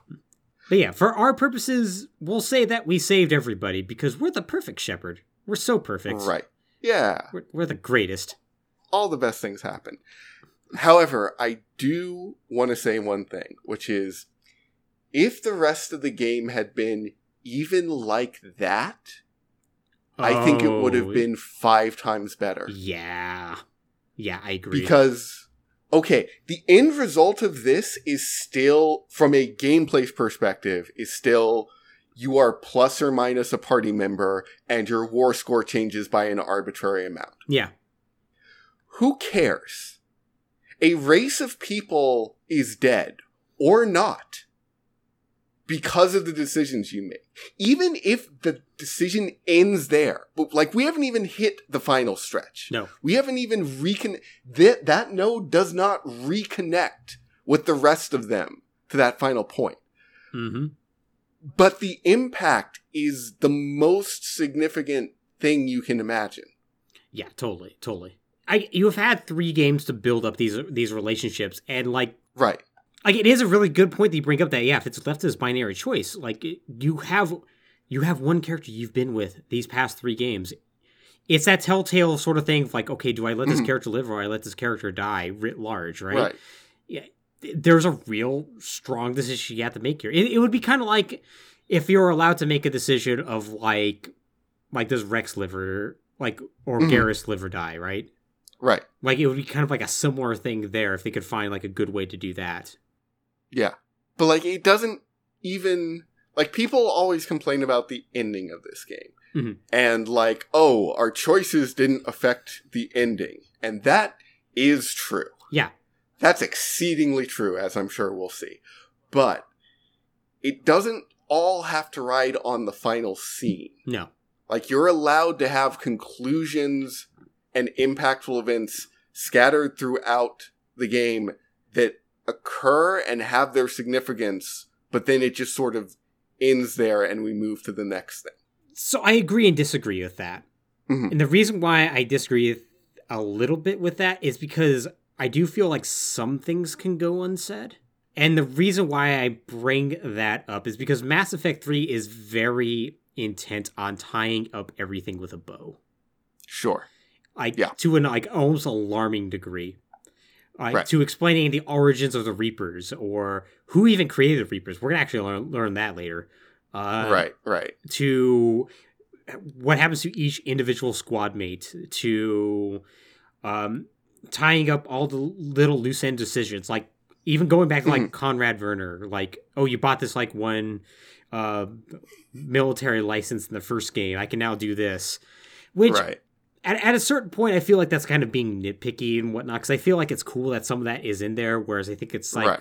really unnecessary that some of it isn't. Like, I don't need to know what the Reaper's origins are, or really even what their motivation is. Honestly, Mhm. uh, Right. Which will will once we get to what the Reapers are doing, the things they're doing, that may make a little bit more sense.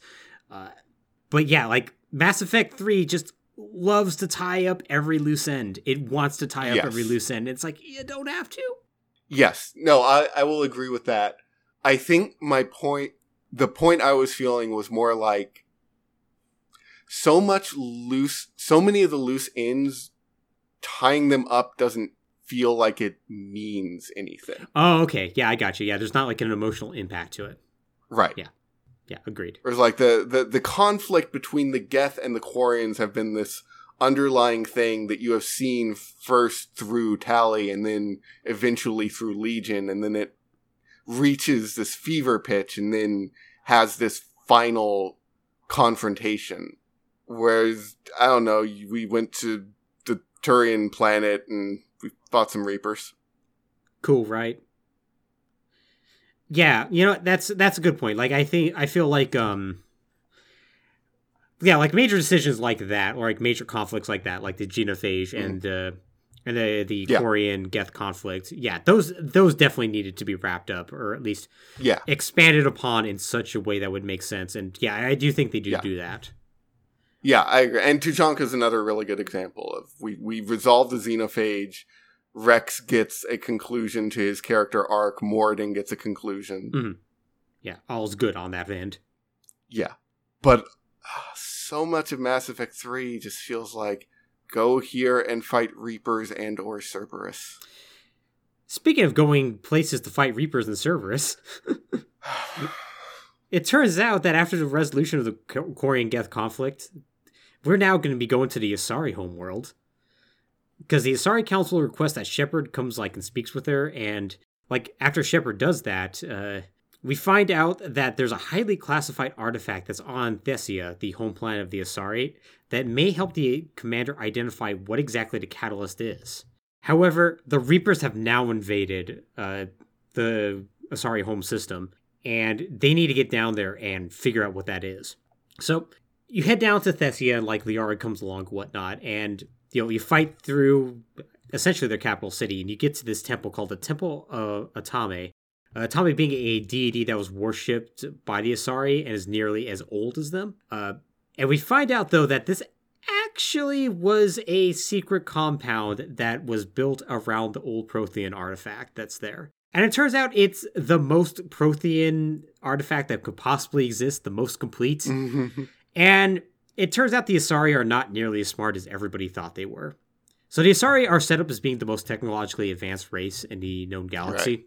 But it turns mm-hmm. out in order to maintain that advantage, whenever they would start falling behind, say, the Salarians, they would just access the, this beacon, get more technology, and release it.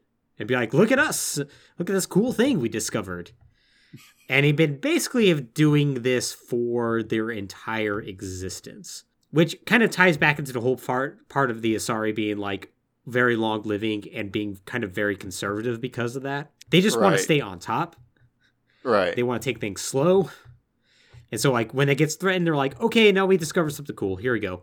So what's actually weird to me about this explanation isn't the fact that they did that, it's the fact that they stopped, basically. Yeah. It's the fact that they took breaks and were like, "We'll we'll just wait on the next one." Yeah, we'll wait till them to catch up and then we'll be like, whoa, look at this. We made But I guess a better slushy like machine. human perspective on it. Maybe. Yeah. Uh, Yeah, it's it's interesting at the very least because like the Asari is supposed to be Right. set up as being incredibly wise and right. it's seasoned with technology, and it's like, oh, you may actually not be that. Uh, They're just good at reading. Turns out they're really good at reading. Hmm. So once they access this Prothean artifact, it turns out there's a Prothean VI who's called the Vendetta appears, and and it talks that hey decides to like talk to like Shepard or whatnot. First, it tries to shut down because it detects nearby Reaper forces, and it's like I need to go, and it's like no no no no talk to us first. So, Vendetta explains that the Crucible is not of Prothean origin. It's apparently a cumulative design spanning countless, countless galactic cycles stretching back millions of years. So basically, the Hmm. Protheans themselves never used it because their efforts were sabotaged by a splinter faction within their own Prothean government, basically like Cerberus. Mhm. Portion of the Protheans end up getting indoctrinated and fought against them. Because it turns out they also argued that the Protheans should control the Reapers. Right. So, yeah. Yeah, that's Eh, gonna go well. Yeah, so that's a bit of a problem. Vendetta also explains that the Protheans learned that similar patterns of evolution and dissolution occurred in every galactic cycle. Basically, every 50,000 years, there was a shepherd, there's a Cerberus. All weird things end up happening. Uh, So, each advance. Pa- Freaking circular narratives. oh, yes. yeah, so each path of advancement and conflict happened differently, but in fundamentally similar ways, too similar to be merely chance. Vendetta infers that the Reapers are servants of the patterns, not the creator, but cannot identify their true master or motive, only its intention galactic annihilation. Before Vendetta can specify what the catalyst is, though, it detects an indoctrinated presence nearby and shuts down. Turns out that indoctrinated presence is Kai Leng! He's back! Oh boy. So he shows up, he pulls out a drone from his pocket, and it turns out that drone has a hologram image of the Illusive Man. He's like, hey, yeah, learned about this beacon from the Mars archi- archive. By the way, Liara, it sucks your people never bother to use it. Idiots. He, he basically doesn't literally say that. Uh, yeah, fair. so the Illusive Man goes on to explain, expand on his belief and of being able to control the Reapers, and convinces she- tries to convince Shepard that this is the best course of action, and the Thessia beacon may contain the information to do so. So Shepard's like, "Hey, no, I'm not going to let you do that." And the Illusive Man's like, "Cool, whatever." Kai Leng kills Shepard, and Leng does not succeed in this, but he does succeed in getting the data escaping. He calls like a gunship at the last moment, and you get cutscene shot. So the Reaper, so like Leng is able to escape, and Shepard and his team have to escape too, as the Reapers descend to finish off basically the rest of the Asari forces. So after escaping the norm on the Normandy, the Asari councilor like contacts Shepard's like, "Hey, what happened? You got the information right?" And Shepard's like, uh, "Not really. Failed to get the Mhm. data." And so she angrily hangs up, and she's like, "All of Asari culture is lost. You failed. You people suck. I'm out." So she's like, "I'm withdrawing support." Uh, si- spoiler alert: she's gonna reinstate support. yeah. So, since we just talked about Vendetta and him exposing on, espousing on like what the Reapers are all about, I guess it's probably time to talk about a DLC called Levi- Leviathan. Yeah. because it sort of explains where the Reapers come from and what their deal is. Y'all, uh, y'all ready for this one? I'm trying to remember if I played. Did this launch near the start of the Uh, game? it was like a six months after or something like that. Okay, I don't think I played this then. I'm going to be very short about it because it's probably more Alright. interesting to get to the relevant information. It's apparently a really good DLC to play. Okay. But you get you basically detect a weird signal coming from a, a random star system that's mostly like has a planet that's mostly water based. And you find out that, oh man, Reaper forces that gone there have like somehow been re-indoctrinated by something else and turned against Reaper forces. Like, okay, we should investigate this see if we can use it. So you go down to that planet and after like meeting some like human scientists and like kind of making your way towards these underground caverns, you run into basically what look like organic reapers. They look like giant cuttlefish that except, you know, living. hmm And it turns out these are the creatures that created the reapers. Okay. And they basically act more or less like Sovereign Harbinger. They are very dismissive of anything around them because it turns out they were more or less the first intelligent species to arise in the Milky Way. And they managed to get off world by indoctrinating other species on their home planet. They just possess the ability to do that. So they did that, caused them to build them starships, and that got them off the planet. And they basically met other species and indoctrinated them. So what happened though is that each of these species would create synthetics in order to help out their masters. Problem the synthetics would then rebel and try to kill everybody. So the don't know what to call these people. Let's call them the Leviathans. The Leviathans Uh-huh. came up with a solution. If they're going to continuously build synthetics that are just going to murder everybody, we're going to build our own synthetics that exist to murder other synthetics. They will detect when they're built and then go and destroy them so they can protect organics. Okay. These were the Reapers. That's also why they look basically the same. And this is also Sure. why they have the ability to indoctrinate as well. The problem the Reapers decided okay, well, the only way we could prevent organics from building synthetics is if we murder all organics and then allow organic life to grow up and then murder them again before they once they get to the ability to build synthetics, rinse and repeat. So they immediately started murdering everything, much to the horror of the Leviathans, who were like, who could have foreseen this happening? we built a synthetic race in order to stop other synthetic races who were being built by oh. our client races, but always would rebel after they were built. So we built our own synthetic race, not expecting them to rebel against us. Oh no. The Leviathans are incredibly stupid. And I'm not, I would, I'm actually surprised they did not build another synthetic race in order to stop this Mhm. synthetic race. Yeah. Yeah, it seems like the next logical step. Right? So, uh, congratulations. That's where the Reapers come from. And that's the, that's the reason why the Reapers reap. So, one day, I'm going to just predict that one day we're going to talk about Halo 4. Mm-hmm. And I'm trying to decide if this or the Forerunners are stupider. It's, I'm trying to decide which is the worst setup right now. it's a tough competition. oh boy, that's dumb. It is so dumb. And this, this is the reason why I, I brought up, it's like Mass Effect 3 really wants to tie everything up with a bow. right. Somebody decided that we need to know who created Reapers and where they come from and what's their what's their role. right. You didn't need to. Sometimes a mystery is cool. It's, it inspires Yeah. fan speculation. It inspires wild theories, a lot of discussion, and it's cool. And you know, Yeah. the my- mysteries are fun. And like sometimes it's frustrating when the mystery isn't solved, but that that's okay. You know, that's just a sort of life. It, it reminds me of um the first game when you talk to the Prothean VI Vigil, and he like you ask him like, "What's the purpose of the Reapers?" And he tells you, "What does it matter? They're Mhm. here to destroy you and kill everything.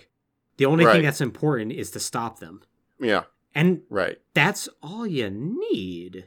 Pretty much. I mean, but at the very least, if you're gonna solve the mystery, don't make the solution stupid. Yeah. And so, No, I'm I'm with you. Like if if you so it sort of goes back to the idea of figuring of knowing where you're going when you start. yeah. if you work backwards and you have the conceit that is the answer to the mystery, and then you build the mystery around that, Mhm. then you can do a really good lead up to unveiling the mystery. Yeah. But if you just like needed an inciting incident or a threat to be the focus point of your story, and then someone's like, "Hey, why is this threat a thing?" Just be like, "Yeah, it's the evil." Yeah. Yeah, totally. Yeah. Eh, it- It's really sad because, like, at the end of Mass Effect 2, you get a lot of dangling plot lines that could explain what exactly the Reapers are doing. And Yeah. one that I really liked was when somebody explains, like, well, maybe the Reapers were created because of the dark matter problem. Because in that game, Right. there's multiple instances where it's inferred that dark matter is causing stars to age quickly and Mhm. could hasten the death of the universe. And Right. all Mass Effect drives, basically ship drives, create dark matter. And so it was like speculating, like, well, maybe the Reapers are reaping to either cool the population so they don't hasten the death of the universe and thus hasten their death. Or maybe they're also like trying to harvest these different races so they can get different consensus like consensuses and whatnot. Right. Like, okay, well let's harvest a bunch of humans. Maybe their mindset and their way of thinking will help us figure out a solution to this problem. Right. And since they're synthetic races, though, they always kind of go into this recursive loop where they're not really solving the problem, but they keep trying to do the same solution. right. And I, I, I don't think that's a perfect explanation. it's not perfect, no, but it, it's certainly interesting, and it's something you can sort of build on. Yeah, and it's also was something that was built on in Mass Effect 2. Right. Yeah, and it's like, but then they don't do that. They do it instead. Well, we want to make sure that synthetics don't destroy everything in a technological singularity. I guess I don't know. Right. So we built the most powerful synthetics. Yep. And now they're murdering And I- everything. I guess gave them the ability to self actualize and to find their own course for fulfilling their objectives. I guess so. Yeah. And also, we taught them to build more of themselves Yep. and to harvest biological matter and archive its DNA inside themselves. When Horizon Zero Dawn did it, it they did it much better. They did it much better. Oh god, Oh, so boy. good. So yeah, Okay. So, mind you, all this is like at least like the Reaper's motivation is actually explained in the ending of Mass Effect 3, but Yes, because I did know this. yeah, but given that you literally can go to this DLC more or less at any time and learn this, I figured this was a good point to bring it up. Yeah, makes sense. So, let's get into the end game. So, you obviously have to chase Cerberus down and whatnot and get that information back. And we find out that Kai Lang went to a refugee company called Horizon. They basically just track his ship and whatnot. Mhm. And so they end up going there and they find signs of battle between Cerberus and Reaper forces, which is kind of a surprising discovery to the team because, like, wait, why are they fighting the Reapers? I thought they were working with them because they're clearly indoctrinated. So they actually do run into, like, Miranda here. And um, they find out that the refugee camp that was, like, on Horizon was in truth a Cerberus laboratory run by their father, Henry Lawson, working for the Illusive Man. And, like, Sure. deeper in there, they find that like Illusive Man was experimenting on husks and trying to figure out like how indoctrination works. Basically, doing what Saren was doing Right, right. on Virmire, which is like, ah, here's the parallels even more. Mhm. So they do run into Harry Lawson and murder the hell out of him. um, and learn the location of like Cronos Station, which is the headquarters of Cerberus itself. So they lead an Alliance Armada to assault the station and end up boarding it to fight through like the Cerberus forces and whatnot. And so like the base is like full of like video logs that like contain intel on like EDI's past, like the reasons behind Project Lazarus and Cerberus's like newfound obsession with exploiting Reaper tech and indoctrination. None that's like super important, but it's like good flavor text. Mhm. And uh, they also find that, like, yeah, they salvaged the human reaper from the collector base, uh, even if you blow it up. Sure. Uh, eventually, the team does reach the Illusive Man's personal office, but uh, he's not there. but they do find um, the information on the Prothean VI, and then the Illusive Man contacts Shepard and is like, Ha! I've already acquired a catalyst, and I have all I need to control the Reapers. By the way, I'm not indoctrinated. Really am not. hmm So, you know, don't worry about that. And so he severs communication with EDI, like with um with the base and whatnot, and EDI discovers once again the Prothean VI and activates it. Uh, Mhm. and we find that the catalyst is actually, in fact, the Citadel itself. So, in some previous cycle, the Reaper made space station had been incorporated into the activation process of the Crucible to like boost its power, and basically it coordinates its function by like sending that signal, whatever it does, through the mass re- relay system, so it can just hit the entire Milky Way at once. So, after that revelation, like, okay, we need to get back to the Citadel. Not bad. I hate this. Where is it? I for- I forgot about this. I hate this. the revelation that the Citadel was actually the Reaper's mass relay to enter the Milky Way and do their thing was so freaking cool. Yeah, right? It was so rad. And then this is like, no, actually, it was the Crucible. Shut up. Turns out it's the, also the thing that's their undoing. Yeah, it's it's No. silly. No, they put it there as a trap. Yeah, The Citadel is the Reaper trap. That's awesome. right? well, we No, it is the legacy of all those that went before in cycles past. Shut. God. I know, right? It's like it, it, I could see it technically working because they always end up on the Citadel, and so maybe they're like, well, let's build a thing here, but it also doesn't make sense because their entire governments always get decapitated right at the start, and Right. so it's also like, well, wait, when would they have time to build it at the Citadel? Uh, okay. Mm. So Shepard's like, well, where is it? And we find out that the Illusive Man, though, warned the Reapers of the plan to destroy them, and he fled to the Citadel and has moved it to Earth. So, yay. Also, Kai Leng shows back up and battles Shepard and gets murdered. The end. Cool. No one cares. Yep. I just have written here, it goes really fucking poorly for him. Uh, I'm trying to remember if it's ever been established that the Citadel can move. um, I don't think it ever has.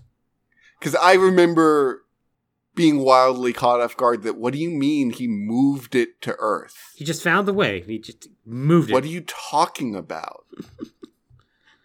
it's a mass relay. Yeah, it mass relayed itself to Earth. Uh, We gotta we gotta save Earth, guys. Earth is really important. hmm So important. Everything's gotta happen on Earth. Speaking of, time to go back to Earth. So Shepard alerts Hackett and Anderson to the discovery of the Catalyst's identity and location, and so with no alternative, Hackett and Shepard order the forces to gather to the solar system with the intention of taking Earth back from the Reapers.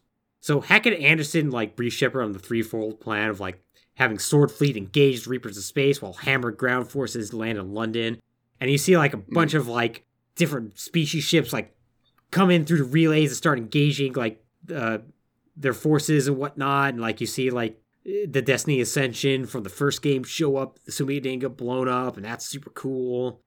That's very cool. Yeah, it's it's a cool little cutscene, and you land on Earth, and then it gets a little sad. Mm. Unlike the Mass Effect One and Two had really good final missions, Yes. and it is so hard. I do not envy their the fact that they had to It- top it's those. yeah, it tough acts to follow. But you get like all this But- flavor information of like Turians fighting alongside the Asari, you get like Krogan ground forces on there. Uh-huh. You even get words of like Uh-huh. Krogan, like Elcor shock troops, Yeah. which that sounds Yeah. cool. I want my that sounds guys. super cool. Yeah. Oh boy, I can't wait to see that. You don't see any of that. What do I see? Well, you see Shepard and team fight their way through London, blowing up Reaper destroyers and like shooting up their ground forces and all that. Uh, Morinth, uh, if you decide to let her live instead of Samara, shows up as a banshee, which is actually kind of cool. But Yeah. but yeah, um, you find out from Anderson though that's some bad news. Like when Shepard lands, Harbinger figures this out and lands on Earth as well, and positions itself in front of a beam that like transports you up to the Citadel. So Shepard and team have to run towards the beam, and um, she, like Harbinger just fires like a shot at them and just annihilates her entire team. yeah, I think I think we should clarify when you say that Harbinger lands as well. Mhm. Um, I mean Harbinger lands like a quarter mile away, staring Shepard down and being like, "I'm going to shoot lasers at you now." Yeah, you want to run towards this? All right, all right, girl. I see. I want to see you deal with this. A freaking 80s story death cruiser literally goes mano a mano with Shepard Yeah. at this point. Which, granted, by this point, Shepard has earned it. Yeah, no, fair. If I was Harbinger, I'd do the same thing. I'd be like, I'm going to handle this. Mm-hmm. Yeah, and you know, Harbinger's credit, it works. Yeah. Knocks out entire team, and like her rest of her team is seemingly dead. You know, assuming you don't have the expanded edition. Uh, Right. so yeah, you're like, oh man, well that sucks. And like Shepard gets up, is like super wounded, but manages like to Mhm. fight her way through the rest of the like Reaper forces, just barreling, gets into the beam and teleports her way up.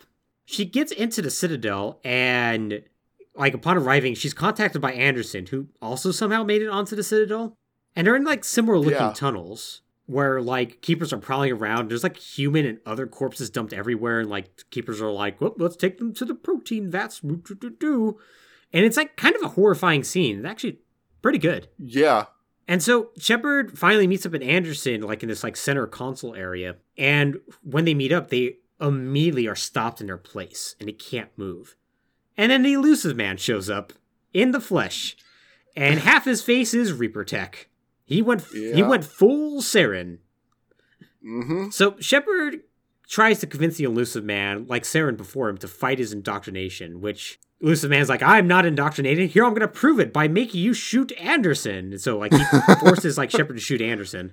Right. And Shepard keeps like talking him down, and eventually, like if you have an if you did a good enough job, like you can actually convince the Illusive Man to commit suicide because Yep. he realizes like, oh yeah, you know, you're totally right, and shoots himself.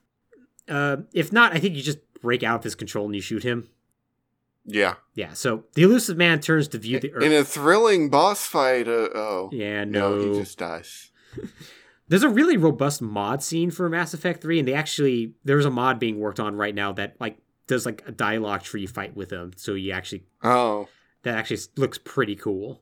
That would be cool. Yeah, I'm down with that. Right? So the elusive Yeah. man, as he's dying, turns to view the Earth, and with his dying breath, laments laments that Shepard could not see humanity and the Earth the way he sees them. Perfect. So, with the Illusive Man dealt with, Shepard like sits down on the center console, and, like activates um like the Citadel's arms to open, orders like Shield Fleet along with the Crucible to like move in. Like the Crucible successfully docks with the Citadel, but nothing happens. At this point, Shepard and Anderson like just kind of sit together and look at the vast blue planet beyond, and like Anderson tells Shepard that he's proud of them. It's an honor to fight at his protege's side, and with that final conversation, Anderson succumbs to his injuries and Shepard passes out from blood loss. While unconscious, however, Shepard is transported to another part of the Citadel. When she regains consciousness, Shepard is confronted by an entity of energy manifesting itself in the form of the small boy Shepard saw die at the Reaper's hands when they fled Earth. This entity explains it's the Catalyst, and explains it's the creator of the Reapers and the architect of the galactic purges every 50,000 years. You might be saying, wait, what? I played that DLC, I'm not sure about that. The way I think of it is the Leviathans created it, Right. so that, there we go. That's how that works. The the I I assume that the Crucible child is the some collective of Reaper consciousness that decided to do the purges. Yeah. Yeah, that makes sense. I, I could totally Yeah. believe that. So, the NT explains that uh, the purpose of each genocide is to solve the problem it was created to stop. Once again, the total annihilation of Mhm. organics by the synthetic races they inevitably create. So, the crux of this, I, I well, actually let me continue. Yeah. Its solution was to allow organic species to evolve to the apex of their civilization and then harvest these races, with millions of bodies and minds from each race being processed and converted to new reapers, while the remainder of their civilizations were systematically destroyed. By doing this, the reapers preserved their harvested races while allowing more primitive races to have their own chances to become great, evolving on their own, though influenced along more preferable paths by Mass Effect technology being left behind. They in turn would be preserved, thus ensuring the threat of complete annihilation of organics by synthetics was averted.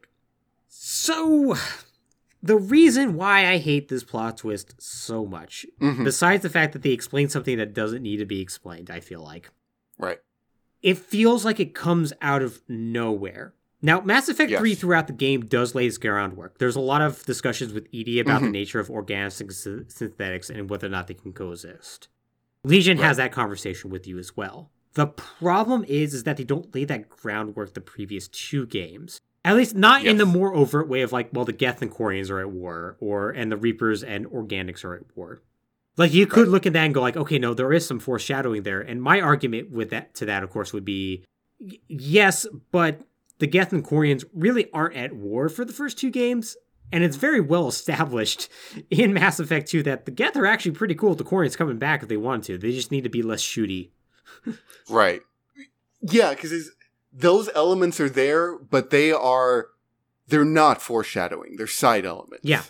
Like the the Geth and the Quarian thing is just a thing that's going on because they wanted to write about oh, and over there is the robot, the killer robot apoc- apocalypse world, Yeah.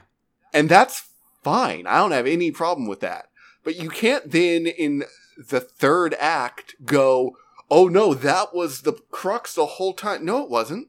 No, it wasn't. What are you talking about? Yeah, it's like, wait, hold on. First off, I have multiple examples of this not necessarily having to be the thing. Literally, one of them is a squad mate. And- Yeah. And two, wait, when did this come up before? Yeah, it, it is such a. It feels like such a left field turn that Mass Effect 3 decides to do this, and it feels so unsatisfying. Yes. And also their delivery mechanism is garbage. Oh, yeah, having basically the, the child that's traumatized Shepard deliver Yeah. to Shepard and be like, hey, by the way, I'm just going to be very matter Yeah, of fact and lay everything out. And just teleport you up into this uh space dome you've never been before. I bet you wanted to have a real good showdown with Harbinger. Yeah. Well, Uh don't got it for you. Let me tell you what your Maybe. options are. Maybe have a proper boss fight with the Illusive Man and the forces of Cerberus, the sort of darker nature of humanity. Maybe Listen, I I don't I'm know. sorry, the Illusive Man is just not on the menu tonight, Alex. But however, the swordfish is delicious. And I assure you, our chefs are. They're not trained in making swordfish, but we can figure it out. yeah. We we have a hallway of swordfishes and man, that One's red, one's blue, one's. god, the dialogue fight with Saren was so cool. It was. It was so good. hmm And the one with the Illusive Man is such trash. Yep. I didn't feel any satisfaction about anything that happened in that dialogue fight. Yeah. Yeah, no, me And- neither. How do you screw up something you already got right? I don't know. You find a way. You find a way, I guess. God. Ah. So, Alex, organic life is constantly being murdered, but let me tell you, there's a solution. And Mhm. it turns out because the races of the present cycle have now completed the Crucible, a feat never before achieved, the Catalyst n- no longer believes the cycle will work. And thus, a new solution must be devised. So the Catalyst offers Shepard's choices for the solutions, leaving the commander to decide the fate of the galaxy while explaining how events will play out whatever Shepard decides. So Mhm. the Crucible, in conjunction with the Citadel, the Catalyst and the Mass Relays can be used in a multitude of ways. As a means of destroying the Reapers, controlling the Reapers, or render the Reaper harvest moot by fusing organic and synthetic life together. So, let's break those down. Destruction Yeah. of the Reapers means that all synthetic life, which means Geth, EDI, the Catalyst itself, will be destroyed in its entirety. All other technology will be affected to varying degrees depending on the Crucible's condition, and the Catalyst warns while there will be peace, it won't last. The organic synthetic conflict it has worked against all these eons will inevitably surface and result in chaos. Which, well, we just made peace with the Geth, so. Yeah. Yeah. I mean, you know. But also, this option sucks because you just break all the spaceships. So Yeah. Yeah, that which is a slight problem. Control over the Reapers means that Shepard can use the Crucible's energy to control the Reapers, basically becoming one with them, because the process will destroy the commander's body, but the thoughts, memories, and consciousness will remain and replace the catalyst as the Reaper's master AI. The end result is Reapers obeying Shepard's lead. When Shepard remarks as to what the Illusive Man was after and he was right all along, the Catalyst explains he could never take in control since the Reapers already indoctrinated him. So don't worry. that doesn't. Yeah. All right. I guess the idea is that if he did like replace the conscious of the AI, he was still indoctrinated by the Reapers, so he would still be like following that AI's directions. I guess I don't know. Does that mean that the? Mm, okay. So synthesis of Organic and synthetic life is another solution the Catalyst may present, and touts it as an And ideal solution. Uh, by the way, destruction is red, control is blue, Mm-hmm. synthesis is green. Mm-hmm. So Is it now? it is. It's very green. Mass Effect has only given us two colors up to this point red and blue. Now we have green. So, according to the Catalyst, organics seek perfection through technology. Synthetics seek perfection through understanding. Organics will be perfected by integrating fully synthetic technology, whereas synthetics in turn will finally have full understanding of organics. By merging themselves with the Crucible's energy, Shepard will create a new organic synthetic DNA for all denizens of the galaxy, bringing an end to the cycle the need for the Reapers. Now, Shepard can actually bring up as like, wait, isn't that just forcing against their will? And also, why hasn't this done been done before? And the Catalyst will explain, oh well, we could have tried that before, but the Reapers can't actually do that because it can't just force its will upon people. But you can, Uh, because you're special. what what does he mean? The Reapers can't force their will upon people. Well, they can force one will. They've been doing that literally since the start of the first game. Yeah. I really do appreciate this segment for poking holes in itself Yeah. and then half-heartedly trying to cover over them. Listen, don't worry. I've patched this over. I'm expert at patching walls. you barely knock on it and everything falls apart. Oh, God. Yeah, it's oh god, it's so bad. It's it's it's bad. And see, this is the big reason why people complain about this, like because they're like, wait, Right. none of these solutions really make a whole lot of sense. No. So destroying the Reapers is the obvious solution. Mhm. Um, I do appreciate them giving like significant negative consequences to destroying the Reapers. Yeah, like you're going to murder it- your friend and also a lot of technology. Yeah, you're going to break space travel. Like I, I appreciate that. Mhm. That it's not just oh well, this is the thing we came here to do, so I'm gonna do it, and then I'm gonna go. Yeah, yeah, totally, totally. Um, controlling the Reapers, sure, that makes sense, I guess. Yeah, um, it doesn't. You still sort of have to internally wrestle with the fact that that's what the Illusive Man was trying to do all along. Um, and maybe he was right. I don't know. The catalyst sure as hell doesn't know. Hmm. yeah, no, totally, totally. Yeah. yeah, and synthesis. And then there's synthesis, an idea which has, I'm not going to say literally never come up in this series. Because I think it was mentioned in passing a few times.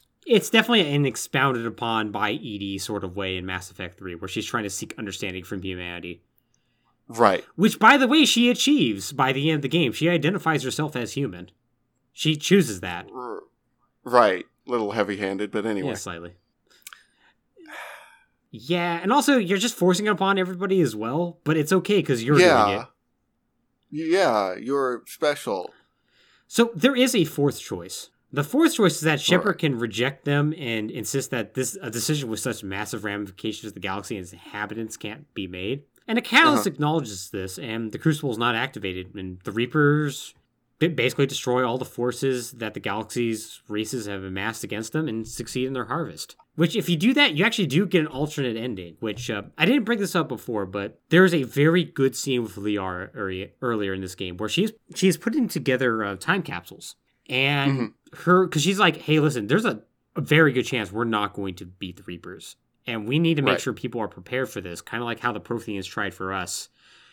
I think I have figured out a way to do it better than the Protheans, and hopefully, if people get this in the future, they'll be able to avert our mistakes, avert the conflict, Yeah. and make it happen. And if you choose that ending of rejecting it all, you do get an alternate ending where two figures, uh, alien figures, actually talk about how they discovered these and were able to avert it. So, hey, that's good. Yeah. But also, no, that sucks. Yeah, yeah. You you want Shepard to win in the end. Yeah.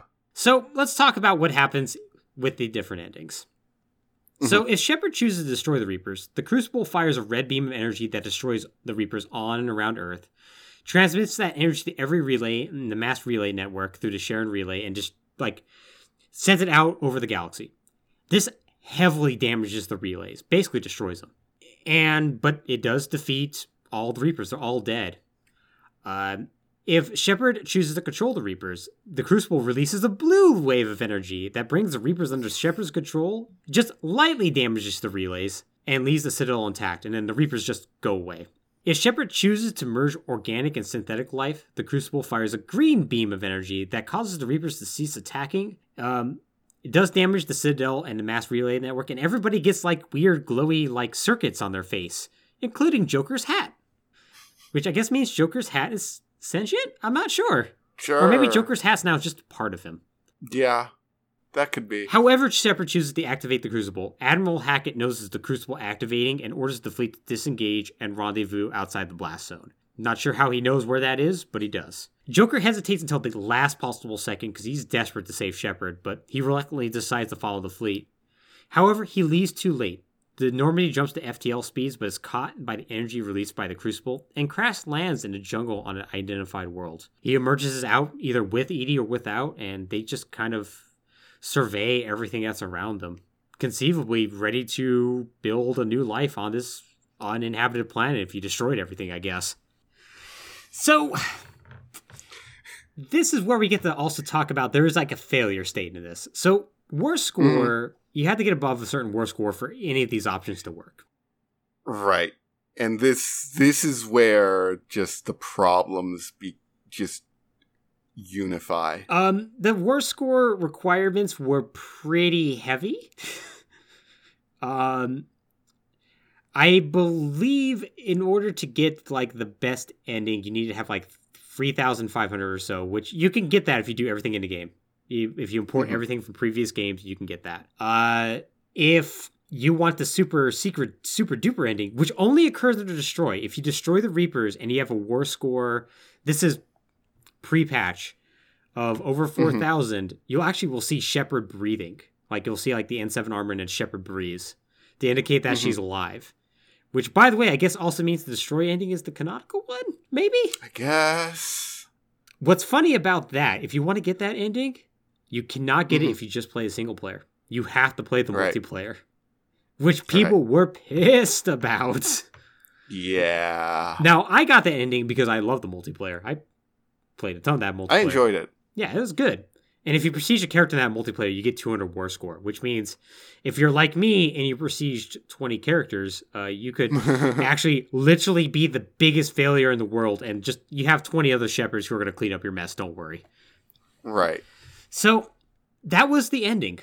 And people were livid.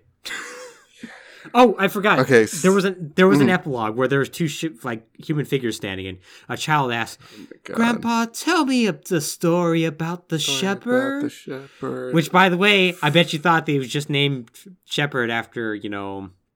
No, he's the shepherd of humanity, leading all of the life forces to their grandest fate. Yes. And people really gave the uh, old man voice like real, real shit for being badly voice acted. And I will, I will go to bat for that person because that person was Buzz Aldrin. You do not disrespect Buzz Aldrin. I will, That's I fair. will go to your house and I will fight you. I will Jay and Silent Bob this. That's fair. Uh, but yeah, you get that epilogue and it's bad. Uh, Okay. So this this is the final nail in the coffin because okay, you're presented with three choices, all of which are kind of conceptually interesting, thematically appropriate to varying degrees, ranging from yeah, that's that's what I came here to do, although there's ramifications I didn't foresee, Mm. to what the hell are you talking about synthesis? yeah, right. um the endings don't actually affect very much of what you see and for all the game's obsession with tying up loose ends it just sort of ends at that point Yeah, and you don't get any closure to anything that was left over you don't. And I'm gonna. This is my hot take. Mm. I prefer that to what comes. Mm. I don't think anything. Okay. I, you know what? Whatever. It's done. It's done. It's over. You either end space travel, you either control the Reapers, or you do the, the stupid option. You know, cool, whatever. You know, th- there's ramifications. There are things that are going to happen, and you know, your story as Shepard's done. You're dead. Cool. right yeah okay i can i can see that i suppose I would feel better about that if the hour prior to that hadn't felt like such a dishwater walk down a hallway. Yeah, that's also fair. But the cherry on top of it all is the fact that okay, you don't you don't just need war score to okay. So BioWare set out with the promise of your your choices throughout all three games will affect how the story ends, which is a stupidly grandiose promise to make. yes. But what they ultimately conceded to in order to fulfill that promise was your choices will affect your war score, and then your war score will affect the ending. Yeah. And you have Except- three choice, well, four choices. Right. Except that the only way that the war score affects the ending is by affecting how many of those choices you get access to, which creates an actual tier list of endings. Yes, it does. according to the game's design. Synthesis isn't just an ending, it isn't just the green ending, it's the best ending. yeah, you have to have the most war best score. Yeah. choice. And if you if you make all the right choices or whatever, if you get your war score super high and then you choose destruction, you wasted two thirds of your war score because it didn't do anything else except unlock those two choices you didn't use. At least, at least with destroy, you do get the the image of Shepard breathing. You get that little thing. If you get yeah, If- if, you get it super high, yeah, If you pick control, though, yeah, you're no, you're you're shit out of luck. Congrats. So th- synthesis is the best. Mhm. Like the game's actually telling you this is the right choice. Which have you been playing your own last three or five or seven games? Clearly not. That's not how this is supposed to work. Also, the ramifications. How does it work? Like, okay, so Joker now has like machine parts in him. Cool. Yeah, and like uh, because he can walk at the end, which was new. Th- that even wasn't even like he got mechanical implants from Right. Okay, right. I, I guess the idea is that he now has a greater understanding of like the Yes. machinery and whatnot, or something. I don't know. Sure. Like it makes sense for the synthetics. Like you know what? You know what actually would make this better if synthesis hmm? was Shepard synthesized herself with all all synthetics and they gain true consciousness. Right. And then like yeah, the ending of telling me about the Shepard, and it's like it's it's two th- synthetics talking to each other about, hey, yeah, no, this is literally our god. Right. Except, I'm going to throw a wrench in that, which is sort of the feeling there is, well, now that synthetics have a soul and understand organics, they won't feel compelled to kill them anymore. Except we've just spent three games seeing how shitty organics are to each other. Yeah, yeah, it doesn't solve anything, does it? No, you've just created a more empathetic metal organic race. Yeah, basically. Yeah, So synthesis is terrible, and it's the best ending, Alex, what according to BioWare. Alex, what ending did you choose? I chose synthesis because it was green, and I chose destroy. I like my I like my spaceships. I didn't want to break my spaceships. Oh, I was like, I spent three games being like, I am going to destroy the Reapers. Oh, you gave me the destroy button. You don't need to tell me anything else. I'm walking up this rip. Shut up, Star Child. Stop talking That's- about how yeah, I can that's fair. synthesize. Nope, hitting the button. That's fair. I like I like DD though. I, I like DD and I like the Normandy, and I was like, I I want to save those two things. you know, so I guess I, I don't blame. I you. guess the entire galaxy is robots now. Yeah, I, I can't blame you on that. It, it is tough to give up. So, that was, for the moment, the ending of Mass Effect 3. But boy, fans were upset. Yep. and the back the backlash was so strong that something I would call unprecedented, except literally, I think either that year or a year or two before. He says as he types things in. Eh, okay, this this actually happened a couple years before. Mhm. there's a little game called Fallout 3. Fallout 3 had a terrible ending. Mm. And that was honestly kind of kind of dumber than than Mass Mhm. Effect 3's. right. But uh, they released a DLC that actually fixed it and allowed you to do something else because they wanted to continue the game after the main story. Right. So it wasn't necessarily in response to fan backlash as much as they wanted to just do more. And so they went, well, we can fix a problem we had. Mass Effect 3, though, went, oh, yeah, people really hate this. So they released a version of the game called, I believe, the Extended Cut that came out really quickly after Mass Effect 3. hmm So, because many, many different things happened that were controversial, not just the ending. Right. And like one of them is like when Harbinger hits you with the beam, your teammates die. They're just dead. Or at least Hmm. that's the and like at least that's the assumption. Um Right. it actually changes is that you actually carry your squad mates back and then you have to go to the beam. Or you get like Okay. or you get like a, a message that's like, no, don't worry, we picked them up. I think that must be what I played because I, when I played it, Shepard carried Liara back to the shuttle Oh yeah, yeah. Then you after that. you play the extended cut. You- yeah, you were not so like that. me. That must have just gotten patched while I was still playing it. Yep. Yep, it did. Yeah, so they do a bunch of like l- weird little changes to that, like st- um, Star Child or the Catalyst, I should say. Star Child is his kind of Mhm. derisive name. Uh, right. Explains more about the nature of the endings of why these things are going to happen the way they're going to happen. Because people were Right. upset Which about like the lack of information. It, it was actually pretty information light, if I remember correctly. right. So I can assure you that this extended thing solved nothing. No, it actually, if anything, it made it worse. Yeah. It also established that the mass relays, if you have a high enough war score, aren't destroyed in the destroy ending. right. Okay. So, So, gu- guess what? Space travel's fine. okay, sure. And it also gave a bunch of essentially still well, it was like animated comic book images, you know, like where like a hand moves uh, that were clearly hastily done.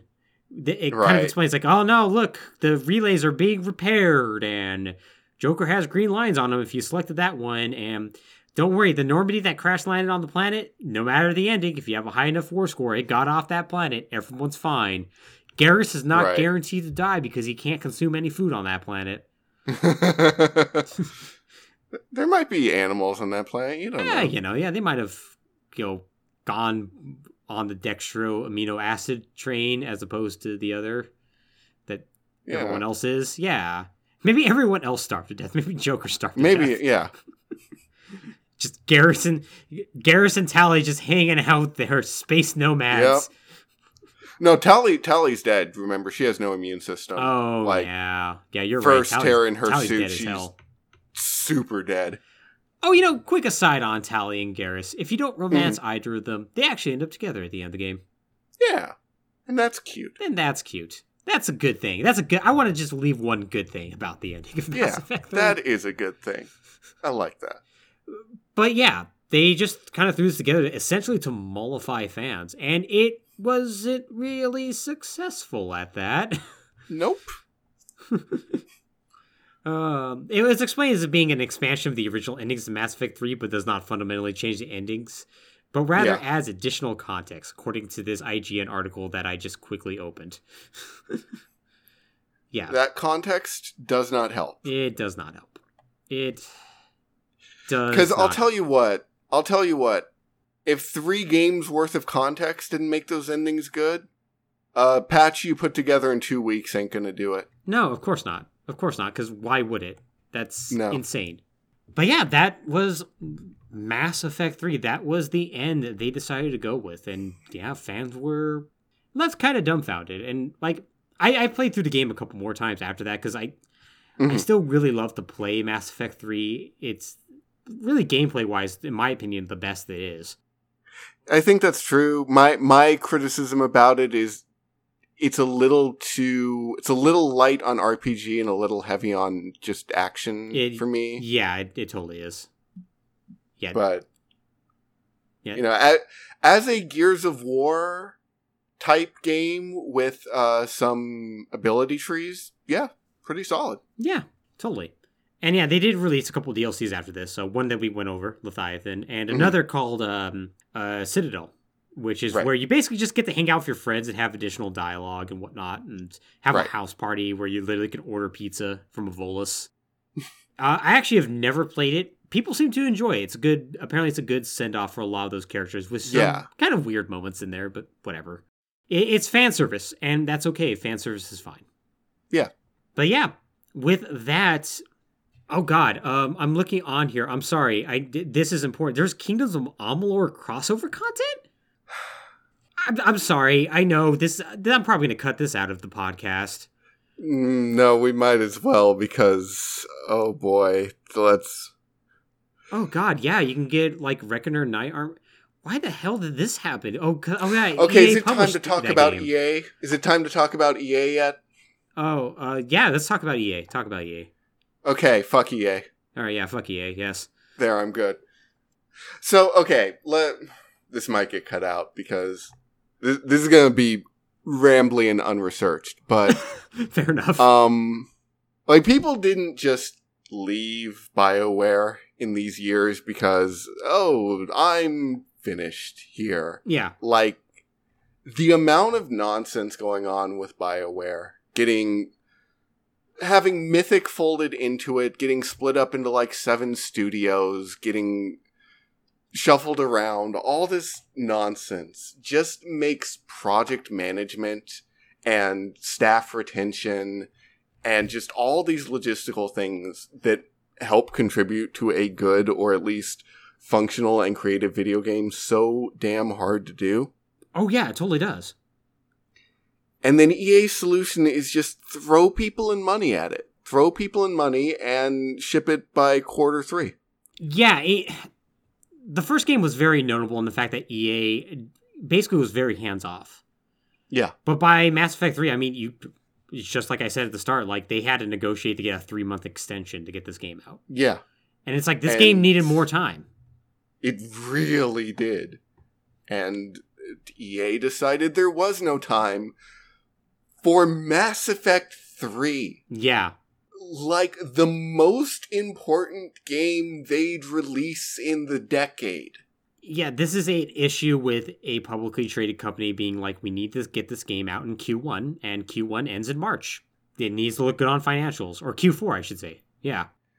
like I as an avid burnout fan and criterion stan i would rather they'd pushed hot pursuit out the door earlier Wouldn't be the first time they did that. no no it wouldn't most wanted Yeah. Oh god, it's it's baffling it's because I, I i called this the most important game that they release of the decade and i don't think that's hyperbole Mhm. but i also it they knew that when they released it like they had everything about this game had been built up so much and there was so much expectation on it yeah. and so many eyes on it that they they didn't not know what they were dealing with Yeah, the the weight of the expectations was there and like I I will say this as far as this overall story, I don't think there's anything saving this. Like I think the, possibly not I, I think the decisions for the story were were made well before the time crunch happened. Like I, I feel like Mhm. there are definitely things that could have been improved. Like for instance, the the whole part with about the Citadel coup was supposed to happen earlier in the game right rather than kind of awkwardly in the middle. right And like there's other events that were shuffled around at the last minute. Of course, like Javik was cut out Mhm. and and a whole bunch of other stuff that would have obviously helped out the story pacing and whatnot. right but it's clear that decisions about where they wanted to go with that story were made and settled. Right. Yes, and I agree with that. It the the way it seems to me, and from things that I've heard, is that they were they were especially for Mass Effect 3 Mhm. they were made by different people than those who'd been making those decisions so far, Yeah, and they were made by fewer people. yeah. It it feels like this becomes more of a Casey Hud- Hudson project as time goes on. Right. He's the one common factor in all three games, but like it sounds like a lot of the major plot decisions end up ultimately he ended up deciding on, and Right. yeah. You know, it's actually kind of funny that you said that like this may be one of the most important games, if not the most important game EA has ever put out. And you're not Mhm. actually not wrong about that in another fashion. This is this is a little bit off topic, but there are loot Mhm. boxes in this game. In the multiplayer. Yeah. And PC Gamer actually pointed out that this is one of the first EA games to contain them. Yeah. EA, That's true. EA helped kickstart the process of loot boxes in games, which they would also make it so bad that literally the Belgian government would investigate them one day. Yep.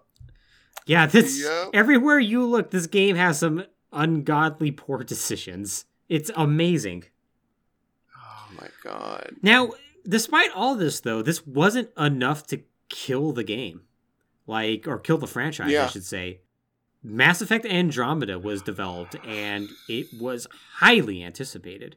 Now, Was that enough to kill the franchise? shockingly enough, no, but we'll get to that in a second. yes, please. Carry on.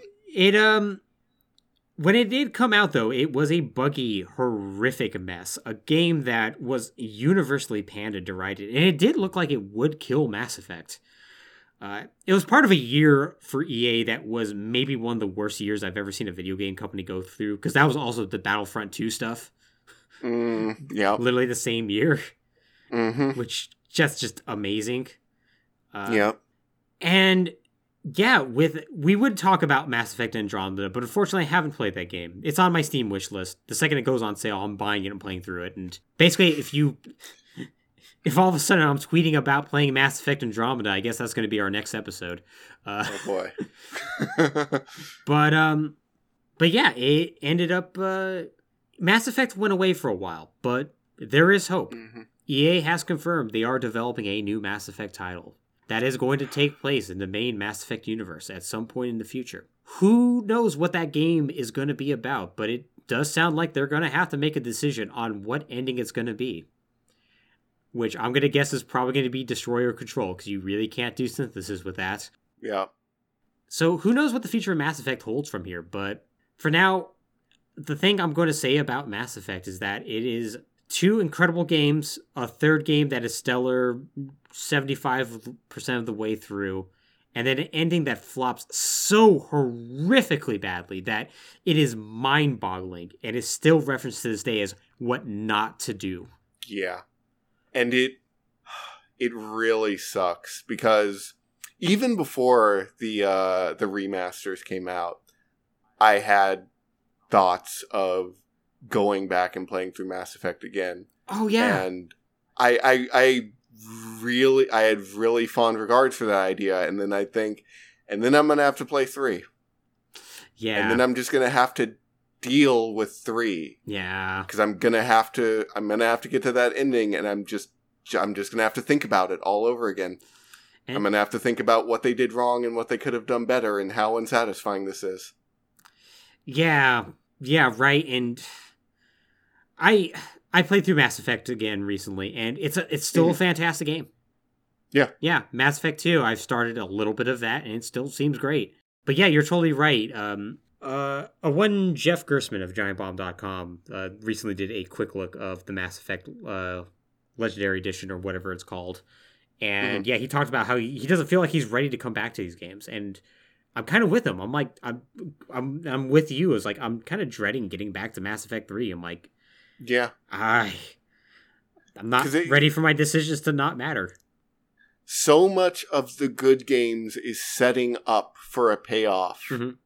that just ultimately doesn't come. Yeah, and there's always a thought of like to what end when it comes to video games. Okay, you're doing this thing Right. to what end? You're doing this thing to what Right. end? And like eventually you can get into like a very nihilistic sort of look on it. Like, well, does Mhm. any of this matter? Which is like, well, no, it's Right. entertainment. Don't worry about it. Uh, yeah. But the fact that Mass Effect 3 set it up to be like, okay, I want to make it so that your choices matter. Right. And then you get to Mass Effect 2 where they punt on all those decisions. Yeah. And then you get to Mass Effect 3 where they have to have a payoff and it's called, well, we built this set piece, you're going to see it regardless. Right. And it's like, you, you should have just railroaded me at that point. Yeah. Yeah. Uh, again, T'Challa, T'Challa, or Tuchanka, Chichanka. Is kind of at its best when it's railroading you. Mm-hmm. Yeah, it totally is. It totally is. And like the, at the end of the day, I'm still I still fondly remember Mass Effect, if nothing else, because the characters they created in it are so damn memorable and so good. Yes. Yes. Like if they were to make a game that was Garrus Vakarian C-Sec cop, I would buy it in a heartbeat. Absolutely. Like I will probably buy or at least be interested in the next Mass Effect. You got me. You got me. But um I don't know. I don't know if I trust BioWare to do it anymore. given BioWare's not really in a state where I'm convinced they can make a good game anymore, I'm kind of with you. Yeah. But boy, I'm at least going to look at that game and be like, okay, what have they done? Yeah, that's fair.